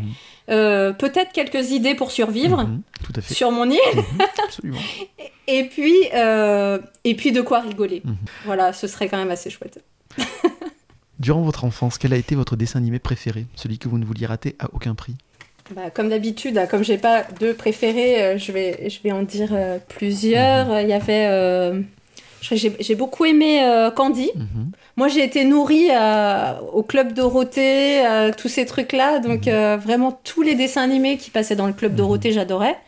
Jeanne et Serge, Embrasse-moi Lucille, tout ça. Enfin, voilà, j'aimais beaucoup ça. Heidi, j'ai toujours adoré Heidi aussi. vraiment, en plus, moi, je suis folle de la montagne. C'est quelque chose que j'aime. Voilà, c'est c'est un environnement que j'aime beaucoup. Mhm. Donc euh, Heidi, j'aimais beaucoup. Le livre de la jungle aussi, mhm. euh, j'avais, euh, j'aimais beaucoup ça. Voilà, un peu de nature et un peu de, de sentiments. Mhm. Exactement, tout à fait. Est-ce que vous continuez à regarder des dessins animés ou films d'animation? Ouais, j'adore ça. Est-ce qu'il y en a un dernièrement qui vous a marqué?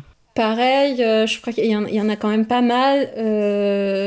J'ai beaucoup aimé le, dernier Spider-Man, là, je sais plus comment ça s'appelle, New, Generation plein d'idées graphiques mhm. différentes. J'ai vraiment, ouais, j'ai beaucoup aimé ça. Tout dernièrement, là, j'ai vu les, les Mitchell contre les machines mhm. sur Netflix. Et j'ai trouvé ça hyper chouette aussi. Et cet hiver, j'avais vu Close que j'avais mhm. trouvé magnifique. Il est super. Vraiment très très beau.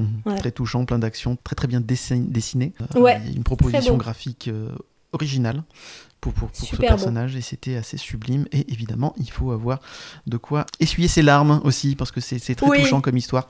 Mais elle est très très belle et, il faut y aller. Ouais, faut regarder ça à Noël évidemment. Ah clairement. Mhm. Ouais. Quel est votre film d'animation favori? Alors, bah, toujours pareil, hein, euh, j'en ai plusieurs c'est impossible pour moi d'en choisir mmh. qu'un parce que ce serait juste. Euh, mais bon, il y a eu. Euh, j'avais adoré euh, Monstres et compagnie, mmh. que je trouve d'une inventivité folle. Mmh. J'adore cet univers. J'ai aussi adoré Zootopie, aussi bien dans ce que ça raconte que dans cet univers génial de cohabitation avec tous les animaux. Je trouve ça vraiment superbe. Euh, j'avais bien aimé aussi Ratatouille qui m'avait beaucoup touché. Mhm. C'est marrant, c'est beaucoup de oui euh, Disney, Pixar. J'aime beaucoup euh, les univers aussi de, de Miyazaki, mhm. etc. Mais, je, mais dans la narration, dans les histoires, je suis quand même hyper Pixar. Mhm. J'adore leur manière de raconter des histoires. En tout cas, moi, ça me touche. Je les trouve très forts. D'ailleurs, le monde de l'animation vous intéresse? Est-ce que vous aimeriez qu'une de vos œuvres soit adaptée au cinéma? Ah bah ça me ferait plaisir. Oui, oui, c'est sûr que pas à tout prix, bien mhm. sûr, mais euh, si euh, une proposition euh, artistique mhm. colle à, l'univers d'Olive, par exemple, j'adorerais. Je trouve que ça ferait mhm. un, super, un super film d'animation. Surtout que c'est une histoire qui se boucle hein, en quatre. Ça, pourrait tout à fait devenir un film. Ouais. Et là, vous vous mettriez donc dans la peau de Victoria Mass, justement. Là, quelqu'un prendrait votre bébé et l'adapterait à sa façon. Comment vous réagiriez? Est-ce que vous avez réfléchi à ça? Oh là là, ça me fout de, ça me fout de l'urticaire. non, franchement. non, euh, j'aurais quand même besoin d'avoir un, regard. Hmm. Enfin, en tout cas, pareil, de, de, savoir que euh, le sens profond, en tout cas, du, du, du de l'histoire est hmm. respecté. Après, euh, parce que si, je sais pas, par exemple, si Olive devient une fille ultra sexy, hmm. enfin, j'en sais rien, mais Enfin, il y a des choses quand même pour lesquelles j'aimerais avoir euh, un, droit de regard, quoi. Enfin, le, le respect de la propriété mhm. intellectuelle et tout ça. Enfin, je crois que j'aurais beaucoup là-dessus. Mhm. Euh, mais ensuite, je suis pas sûre que ce serait une bonne idée, par exemple, que j'écrive le scénario. Je pense que je pourrais tout à fait, euh, si j'accepte les conditions et que si on me présente bien l'affaire, avoir juste un regard, mais pas forcément, voilà ça m'amuse aussi de voir mhm. euh, quelqu'un euh, interpréter cette histoire. Ça peut être chouette. Mhm. Est-ce que les dédicaces vous manquent? Est-ce que le rapport avec le public vous manque? La rencontre? Euh, Oui, pas mal. Après, quand, on est scénariste, on en fait, on, fait beaucoup moins mhm. ce genre de choses. Enfin, moi, j'ai quand même la chance d'être assez prise en compte et invitée, même parfois toute seule, ce qui est quand même rarissime encore. Oui, en plus, euh, là, ça manque particulièrement parce que Olive est sortie. Euh, je, veux dire, on n'a pas eu une année mhm. avec Olive et puis après le confinement. On a eu une sortie de série, un lancement de mhm. série en plein confinement et depuis, on a croisé. On, a dû faire, euh, je sais pas, trois ou quatre dédicaces mhm. ensemble avec Lucie. On a croisé très très peu de personnes qui avaient peut-être même pas encore lu Olive. Donc, ce retour euh, de lecteurs. Ces avis sont importants pour nous et puis rencontrer aussi, euh, enfin, euh, savoir à quoi ressemblent nos lecteurs et nos mhm. lectrices, c'est chouette et puis ça, c'est stimulant aussi. Mhm. Je, reviens sur un point. donc Olive est sortie trois jours et après il y a eu donc le confinement, la pandémie, tutti quanti. Olive n'a pas eu la chance d'être mis en valeur comme il se doit. Donc je le répète, à tout fan de, de, rêves, d'histoires douces, euh, d'histoires aussi un peu magiques. Euh, foncez parce que c'est une œuvre exceptionnelle. Euh, je répète, le tome 1, moi, m'a Je, l'avais dit sur les réseaux sociaux. Hein, j'étais content d'avoir vécu jusque-là pour voir des histoires aussi douces, aussi belles, aussi bien dessinées et avec autant d'amour pour un personnage comme Olive. Donc voilà, foncez, allez le lire. le tome 2 est très bien aussi. Le premier est surprenant parce que c'est le premier. Le deuxième, justement, on apprend de plus en plus sur les personnages et sur ce qui lui arrive et pourquoi du comment de, cette intrusion dans son monde onirique. Mais voilà, il faut donner sa chance à Olive. c'est un conseil de Décoinstabule, c'est un conseil que je partage le plus possible et je le répéterai jamais assez. Voilà. Merci, merci beaucoup. Et alors le troisième, je sais pas si vous l'avez vu, mais le troisième, il est encore plus beau. Euh, j'ai eu la chance, justement, euh, en, posant la question à Lucie, ah on l'a fait en, visio, en, visioconférence. J'ai eu la chance de le voir en avant-première, la, la première de couverture de, du tome 3 et euh, quelques planches. Et oui, c'est toujours sublime, sachant qu'elle fait tout à, l'aquarelle, etc. C'est-à-dire que chaque case mm. est une peinture. Et c'est incroyable. Et ça rend mm. excessivement bien. Et qu'est-ce qu'elle est bien dans, dans les grandes pages, euh, dans les grandes pages où il y a une grande case, d'autres petites cases derrière. Mais voilà, quand c'est en pleine page, etc qu'est-ce que c'est beau, qu'est-ce que c'est magnifique. Et ces jeux de couleurs qu'elle fait aussi, c'est incroyable. D'ailleurs, j'en parlais avec elle. Euh, les effets de couleurs qu'elle met dans, le, dans le, la première de couche du tome 3 me fait penser aussi aux effets de lumière de Pascal Campion, qui est un franco-américain, ah etc. Je lui en ai parlé. Elle le mm. connaissait de nom, elle avait jamais vu, etc. Mais moi, voilà, quand j'ai vu ces effets de lumière, justement avec le orange, euh, je vais pas spoiler, etc. Mais bon, ces effets de lumière, de luminosité, de, de voilà, m'ont fait penser à Pascal Campion. Et c'est pas, et vu que je suis très très fan de lui, c'est pas un petit ah, C'est super beau ce qu'il fait. Ouais, je suis d'accord. Mhm. Je suis vraiment d'accord. Ouais, c'est... Et puis, euh, Lucie, elle, elle se remet, enfin en plus, elle évolue en mhm. permanence. C'est-à-dire qu'elle a commencé le, top, le tome 1 au top, mhm. mais euh, depuis, elle ne cesse de faire des recherches, de nouvelles techniques, etc., pour encore améliorer son, son art. Et euh, c'est de plus en plus magnifique, quoi. Je suis hyper fan. Vous êtes bien trouvé. et maintenant, on passe à la deuxième partie de l'émission, le portrait animé. Véro Caso, si vous étiez un personnage de dessin animé ou de BD, lequel seriez-vous? J'hésite, euh, je, pourrais dire euh, Alice au pays des merveilles mhm. peut-être. Ouais, partir le côté, euh, voilà, fuir un peu la réalité et mhm. partir dans ses rêves. Tout est cohérent du coup. et pourquoi pas Heidi dont je parlais mhm. tout à l'heure Dans quel univers de dessin animé ou de BD aimeriez-vous vivre? Euh, alors ça, c'est beaucoup plus difficile parce qu'il y a énormément de BD que j'adore, mais dans lesquels je voudrais pas du tout vivre. Mhm. Peut-être euh, un, un, univers où on mange bien. Mhm. Genre, euh, par exemple, le, le, goupet, le, le, gourmet solitaire mhm. ou en cuisine avec Alain Passard. Moi, j'aimerais bien vivre dans la cuisine d'Alain Passard.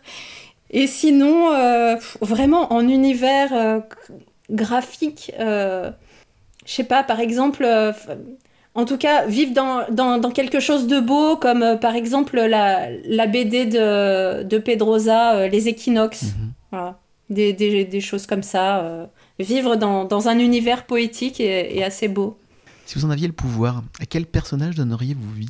Peut-être à, à, un mignon. Mhm. J'adore les mignons, je trouve que ce serait cool de les, de les croiser dans la rue. Ça vous apporterait énormément de bonheur et de joie, je pense, hein, comme à tout le monde, hein, les voir sourire, rire, faire des bêtises, tout ça. ça, ça C'est ça. Ça a la vie. Absolument. tout à fait. Durant votre enfance, y a-t-il un personnage de BD ou de dessin animé sur lequel vous crushiez Si oui, lequel? Et pourquoi Albator, du coup? Parce que si on est à peu près de la même génération, et pour toutes les, femmes de mon entourage de la même époque, c'était Albator. Donc voilà, on va, Effectivement, on va dire Franco. Ça a été un de mes crushs. Eh ben oui, comme d'habitude. C'est vrai. Le grand beau ténébreux. Après, il y avait aussi. Bah oui, non mais euh, effectivement. Moi, j'ai eu beaucoup de crushs. Hmm. Euh, oui, de toute façon, je, oui, j'ai quand même euh, souvent des crushs. je suis même si j'ai un unique amour qui est euh, Olivier Boquet, euh, j'ai quand même, oui, je me permets quand même des, des crushs. Et euh, dans mon enfance, j'en ai eu beaucoup. Il y a eu aussi Terry, bah, Terry, pareil, hein, le, le, brin ténébreux, ouais, très, très mystérieux et pas et un peu absent, inaccessible, etc. Tout ce que je déteste maintenant. Hein. Et puis, bah, justement, on parlait de Lucille. Mathias, son amoureux, là, avec ses cheveux roses, le rocker. La coupe vous a pas fait peur, hein ça, ça vous a plu Je crois qu'à cette époque, ça allait. je sais pas maintenant si ça me ferait pas un peu peur, mais euh, enfant, euh, je trouvais ça vraiment mhm. chouette d'avoir des cheveux euh, ah roses et jaunes, hein, c'est ça, Absolument. Mm. Rose devant, jaune derrière. Pour le daltonien que je suis, c'était un vrai plaisir. voilà, mais bon, les crushs de l'époque sont vraiment pas les crushs d'aujourd'hui. Hein, ah on évolue. J'ai évolué. Si vous aviez un super pouvoir, lequel serait-il? Alors, la téléportation, mhm. sans, sans, hésiter. Pas vous déplacer n'importe où, visiter n'importe quel lieu. Ah ouais. En plus, euh, j'ai du mal avec les, euh, les trajets, mhm. euh, voilà, les transports. Mhm. Et puis surtout, vraiment, en, un, en un clic, me retrouver là où j'ai envie d'être, mhm. ou avec qui j'ai envie d'être, ou dans le... Enfin, trop bien. Vraiment, ouais. La téléportation. si vous aviez un ennemi juré, lequel serait-il? Alors, ça, je me suis demandé. En tout cas, euh, c'est pas forcément un personnage qui existe. Non, non, je pensais surtout dans le monde voilà, imaginaire, BD, trucs. Sinon, ça serait Manuel Valls, comme tout le monde. Mais sinon. Alors, mon ennemi juré, je crois que ce serait euh, quelqu'un de d'exagérément gentil. Mhm. Ah, tiens donc. Parce que pour moi, c'est la pire des. Enfin, comment dire La fausse gentillesse, mhm. ou, euh, ou, évidemment, exagérément gentil, ça veut dire manipulé par la gentillesse. Mhm. C'est terrible parce qu'on ne peut pas se défendre contre ça. C'est euh, les pires salauds, mais pas ultra gentils avec tout le monde et, euh, même avec vous souvent. Et qui ensuite euh, finalement vous manipulent et vous, mhm. veulent plus de mal que de bien. C'est terrible. Pour moi, je préfère un, méchant franc qu'on repère à des kilomètres et, et, dont on a le droit de se défendre en fait. Mais la gentillesse, c'est une arme euh, redoutable. Donc le pervers narcissique serait votre ennemi juré Ouais, je crois. Mhm. c'est ça. Oui, mhm. ouais, je, trouve que c'est le, pire du pire parce que vraiment, euh, voilà, c'est hyper, hyper dur de, se défendre de, quelqu'un de gentil euh, en apparence. Si vous étiez un objet magique, lequel serait-il? Alors ce serait le poignard subtil Mhm. de euh, à la croisée des mondes. Celui qui permet d'ouvrir vers d'autres univers euh, ouais. Voilà, mhm. ce couteau qui, euh, qui découpe des portes vers d'autres mondes. Mhm. Ouais, vraiment mon objet magique préféré. Est-ce que vous avez vu l'adaptation en série? Oui, je la trouve vraiment très bien. Vous l'avez vu Moi, je l'ai vu, mais n'ayant pas lu le livre, je peux pas la comparer aux deux œuvres. Donc voilà, moi j'aime bien. Mais voilà, pour hyper vous vu les deux, je trouve. Ouais, alors j'ai vraiment adoré les romans mm. et euh, il y a mais je trouve qu'ils ont réussi à respecter quand même euh, la, la, tout ce qui est quand même très sombre dans, mm. le, dans le livre, mais en même temps, voilà, toute cette magie. Et puis ce personnage euh, est très conforme aussi, mm. le personnage principal. vraiment, je trouve que c'est une très bonne adaptation. Vous avez préféré cette adaptation en série que l'adaptation cinématographique? Je l'avais, j'étais pas allée la voir, ça m'avait pas donné envie. Mais là, euh, l'univers est superbe, mhm. vraiment. Euh, y a... De toute façon, c'est JBO, donc de base, il y a de la qualité, il y a les moyens qui vont avec. Et donc en plus, il y a, que, des moyens. Que, que le scénario est, raccord avec l'histoire originale, ça ne peut être que bien du coup. Ouais. Quelle onomatopée de BD seriez-vous? Euh, Alors, plein, plein. Je pense bah, déjà tac, tac, tac, mhm. hein, parce que je suis toujours en train de taper à la machine. Tout à fait. je pense que le ha ha ha me, me, me va aussi bien, parce que je je, rigole euh, souvent pour rien. Il y a aussi le boing boing. J'en parlais à, mon compagnon, je lui demandais quel, euh, quel onomatopée je serais, et lui, c'est ce qui euh, ce qu'il a sorti, c'est boing boing, parce que je suis toujours un peu en train de, de, sautiller ou de voilà. c'est bien qu'il commence à se préparer des questions parce que je lui proposerai certainement un de ces jours une interview aussi. Donc c'est bien qu'il prenne note de tout ça. C'est une bonne chose. Happy Miam aussi, hein, mhm. parce que vraiment, euh, comme euh, je l'ai dit tout à l'heure, j'adore manger des bonnes choses. c'est un des plaisirs de la vie et c'est très important, vous avez bien raison. Ouais. On passe maintenant à la troisième partie de l'émission, les conseils lecture. Pour la partie conseil de l'émission, je reçois Victoire, réalisatrice du podcast Adapte-moi si tu peux, et sosie vocale de l'actrice Victoria Caroline, qui joue régulièrement Anna Tawé, Claire Dance et Amy Adams, et j'en passe. Victoire, bonjour. Bonjour. Alors, de quelle œuvre vas-tu nous parler? Alors aujourd'hui, j'ai envie de parler euh, d'un manga et d'un animé, euh, à savoir Fruit Basket. Eh bien, c'est parti. Ok, euh, donc euh, je m'appelle Victoire et j'anime le podcast donc Adapte-moi si tu peux. Et aujourd'hui j'avais envie de parler de Fruit Basket, donc qui est un, manga de Natsuki euh, Takaya, donc c'est japonais et ça a été publié entre 1998 et 2006. Et en fait, c'est des mangas que j'ai découverts quand j'étais au collège, donc ça commence à faire un petit bout de temps maintenant et que j'avais adoré à l'époque. Et en fait, depuis 2019, euh, il y a une adaptation euh, en animé qui, qui sort, là, la troisième et dernière saison est en cours de diffusion euh, depuis quelques jours. Mhm. Et, et c'est un, un, manga que j'aime énormément, enfin un animé aussi que j'aime énormément. En fait, c'est une histoire qui reprend la légende des animaux du zodiaque chinois, bien mhm. sûr. Et en fait, c'est une famille qui s'appelle la famille Soma et qui est euh, maudite. C'est-à-dire qu'il euh, y a euh, les 13 membres de la famille qui sont possédés par un signe du zodiaque et donc qui se transforment en rat, en chien, en dragon, etc. Mhm. Voilà, et qui sont reliés du coup à un, dieu, donc qui est le, un peu le, maître de la famille, donc qui, qui s'appelle du coup j'ai un qui s'appelle Akito pardon mhm. et, euh, et, du coup ils ne ils peuvent pas se libérer de cette malédiction et euh, ça leur pose beaucoup de problèmes dans la, vie de tous les jours bien sûr et euh, jusqu'à ce que une jeune lycéenne qui s'appelle Toru Honda qui est orpheline ça fait elle a perdu sa mère et du coup ça fait trois mois qu'elle est qu'elle vit dans la forêt en fait, dans une tente parce qu'elle n'a pas d'argent, elle n'a pas trop de famille, etc. Et elle, pour ne pas embêter son grand-père qui est vieux, euh, elle vit du coup toute seule. Et en fait elle va se faire plus ou moins recueillir par des membres de la famille euh, Soma. Et elle va découvrir leurs secrets euh, très rapidement. Et elle va peu à peu rencontrer chacun des membres de, de cette famille. Et apprendre à les connaître, à devenir très proche d'eux. Et ensuite à essayer de libérer cette famille de leur malédiction. Et donc c'est très mignon, c'est un manga à la fois euh, hyper, euh, hyper sympa parce qu'il y a tout ce côté, ce mystère, etc. avec ces différents personnages et en même temps euh, il y a beaucoup d'histoires de, de, de, famille dans le sens de, de, membres qui ont des problèmes avec leurs parents ou qui ont été... il y a beaucoup d'histoires aussi de harcèlement scolaire, etc. Donc à la fois ils ont tous un petit peu leur, leur traumatisme qu'ils doivent surmonter. Donc c'est assez assez émouvant et l'animé est plutôt réussi, très très fidèle au, au, manga d'origine et c'est pas très nerveux. Les épisodes ils durent 20 minutes, c'est pas, enfin il se passe souvent pas non plus énormément de choses, mais c'est euh, c'est plutôt émouvant, c'est plutôt joli, euh, les, les, dessins sont très mignons et, euh, et l'histoire est émouvante. Est-ce qu'il y a une histoire de romance aussi?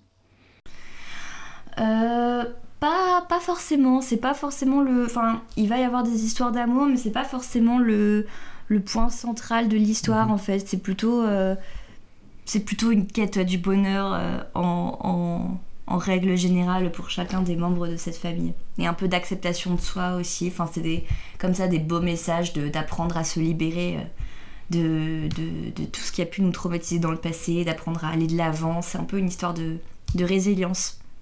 C'est beaucoup plus profond qu'il n'y paraît du coup. Oui, oui, beaucoup plus, euh, oui, tout à fait. Et, qu'en est-il des traits, des dessins? Qu'est-ce qui t'a plu dedans? Euh, Est-ce que tu t'es senti euh, touché par les personnages, par les traits des, les traits des personnages? Oui, bon après du coup il y a un côté un peu...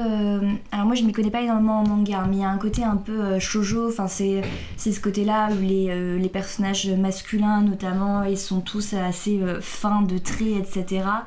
Mais euh, outre, outre ces détails-là, je trouve les dessins plutôt, euh, plutôt jolis. Euh, bah écoute, merci beaucoup Victoire pour ce conseil de Free Basket. Est-ce que je pense qu'on peut le retrouver sur Netflix Non? J'ai cru le voir. Alors non, c'est pas sur Netflix malheureusement, mais c'est disponible gratuitement et légalement sur oh. Wakanim. Ah super. Tu, pourras me donner le lien et je le mettrai sur l'Instagram de l'émission. Comme ça, les auditeurs pourront le regarder dès qu'ils veulent. Merci encore Victoire pour ton conseil euh, de lecture. D'ailleurs, ne ratez pas la semaine prochaine la version longue de son entretien. Je mettrai évidemment tous les liens sur l'insta de l'émission. Viro Caso, avez-vous lu ou vu l'animé Fruit Basket? Eh Non, je connaissais pas. Du coup, je viens de découvrir et ouais, pourquoi pas. Ouais. Je lis peu de mangas, mais celui-ci m'a plutôt donné envie. Notre émission touche à sa fin, mais avant de nous quitter, Vero Caso, quand vous n'écrivez pas, que faites-vous? Quelles sont vos autres passions? On a bien compris que manger en faisait partie, mais y a-t-il autre chose Oui c'est ça, je, mange et, j'écris. très bien. Non, j'ai aussi, euh, bah, j'aime beaucoup euh, euh, marcher simplement en écoutant de la mhm. musique. J'aime beaucoup rêvasser, mhm. j'en ai besoin. et puis j'ai une autre passion pour la, la céramique. Mhm. Je fais aussi de, je fais, je fais de la vaisselle, de la poterie. Euh, c'est en regardant le film Ghost que ça vous est venu, ça ou Tout à fait. exact. Oui, c'est vrai euh, Non. Ah bah ça va. non, j'ai en fait j'ai eu euh, beaucoup. C'est marrant, j'ai croisé le, chemin de, de, pas mal de potiers. Mhm. de, de j'ai des amis céramistes mhm. qui m'ont vraiment fasciné. J'adore ça, vraiment. Puis du coup, j'aime beaucoup avoir de la, de la vaisselle mhm. artisanale chez moi. Et j'ai eu envie d'en faire à un moment, voilà, de, de, faire du tour des, des, des, pièces autour. Et euh, moi qui suis beaucoup dans ma tête, mhm. euh, c'est très, enfin, c'est très agréable pour moi de justement de travailler la terre, mhm. de d'être dans des choses plus manuelles. Mhm. On n'en a pas parlé ça d'ailleurs. Vous travaillez évidemment sur ordinateur. Euh, oui. Et est-ce que vous aviez commencé d'abord au stylo sur des sur des cahiers ainsi de suite? Est-ce que ça vous manque? Ou est-ce que on est d'accord que l'ordinateur c'est quand même vachement plus pratique pour retravailler, effacer, recommencer ainsi de suite? Mais est-ce que la sensation du papier et du stylo vous manque? Euh, ça me manque pas parce qu'en fait, toutes mes premières étapes, je les fais euh, à l'écrit au stylo. Mhm. Euh, c'est-à-dire que vraiment, le déroulé de l'histoire et les premières idées, etc., j'ai toujours un nouveau cahier mhm. ou un nouveau carnet. Et c'est voilà, bah, quand on parlait d'objets tout à mhm. l'heure, des objets importants pour moi, c'est les carnets. J'adore collectionner les beaux carnets et avoir envie de raconter des histoires dedans. Euh, après, évidemment, ouais, dès qu'on passe au découpage et euh, à des choses plus euh, structurées et tout ça, l'ordinateur, c'est ultra mhm. précieux et bien sûr. On peut plus en passer. Mais j'ai les mhm. deux. Ouais. Est-ce qu'il y a un jeune talent ou méconnu que vous aimeriez faire découvrir à nos auditeurs? Toujours pareil, hein, il y en a plein. Mhm. Il y en a beaucoup. là, récemment, j'ai beaucoup aimé. je suis pas sûre qu'on connaisse beaucoup encore le travail de Maude Bégon, qui, avait, qui avait fait eh ben, euh, Bouche, euh, Bouche d'ombre, mhm.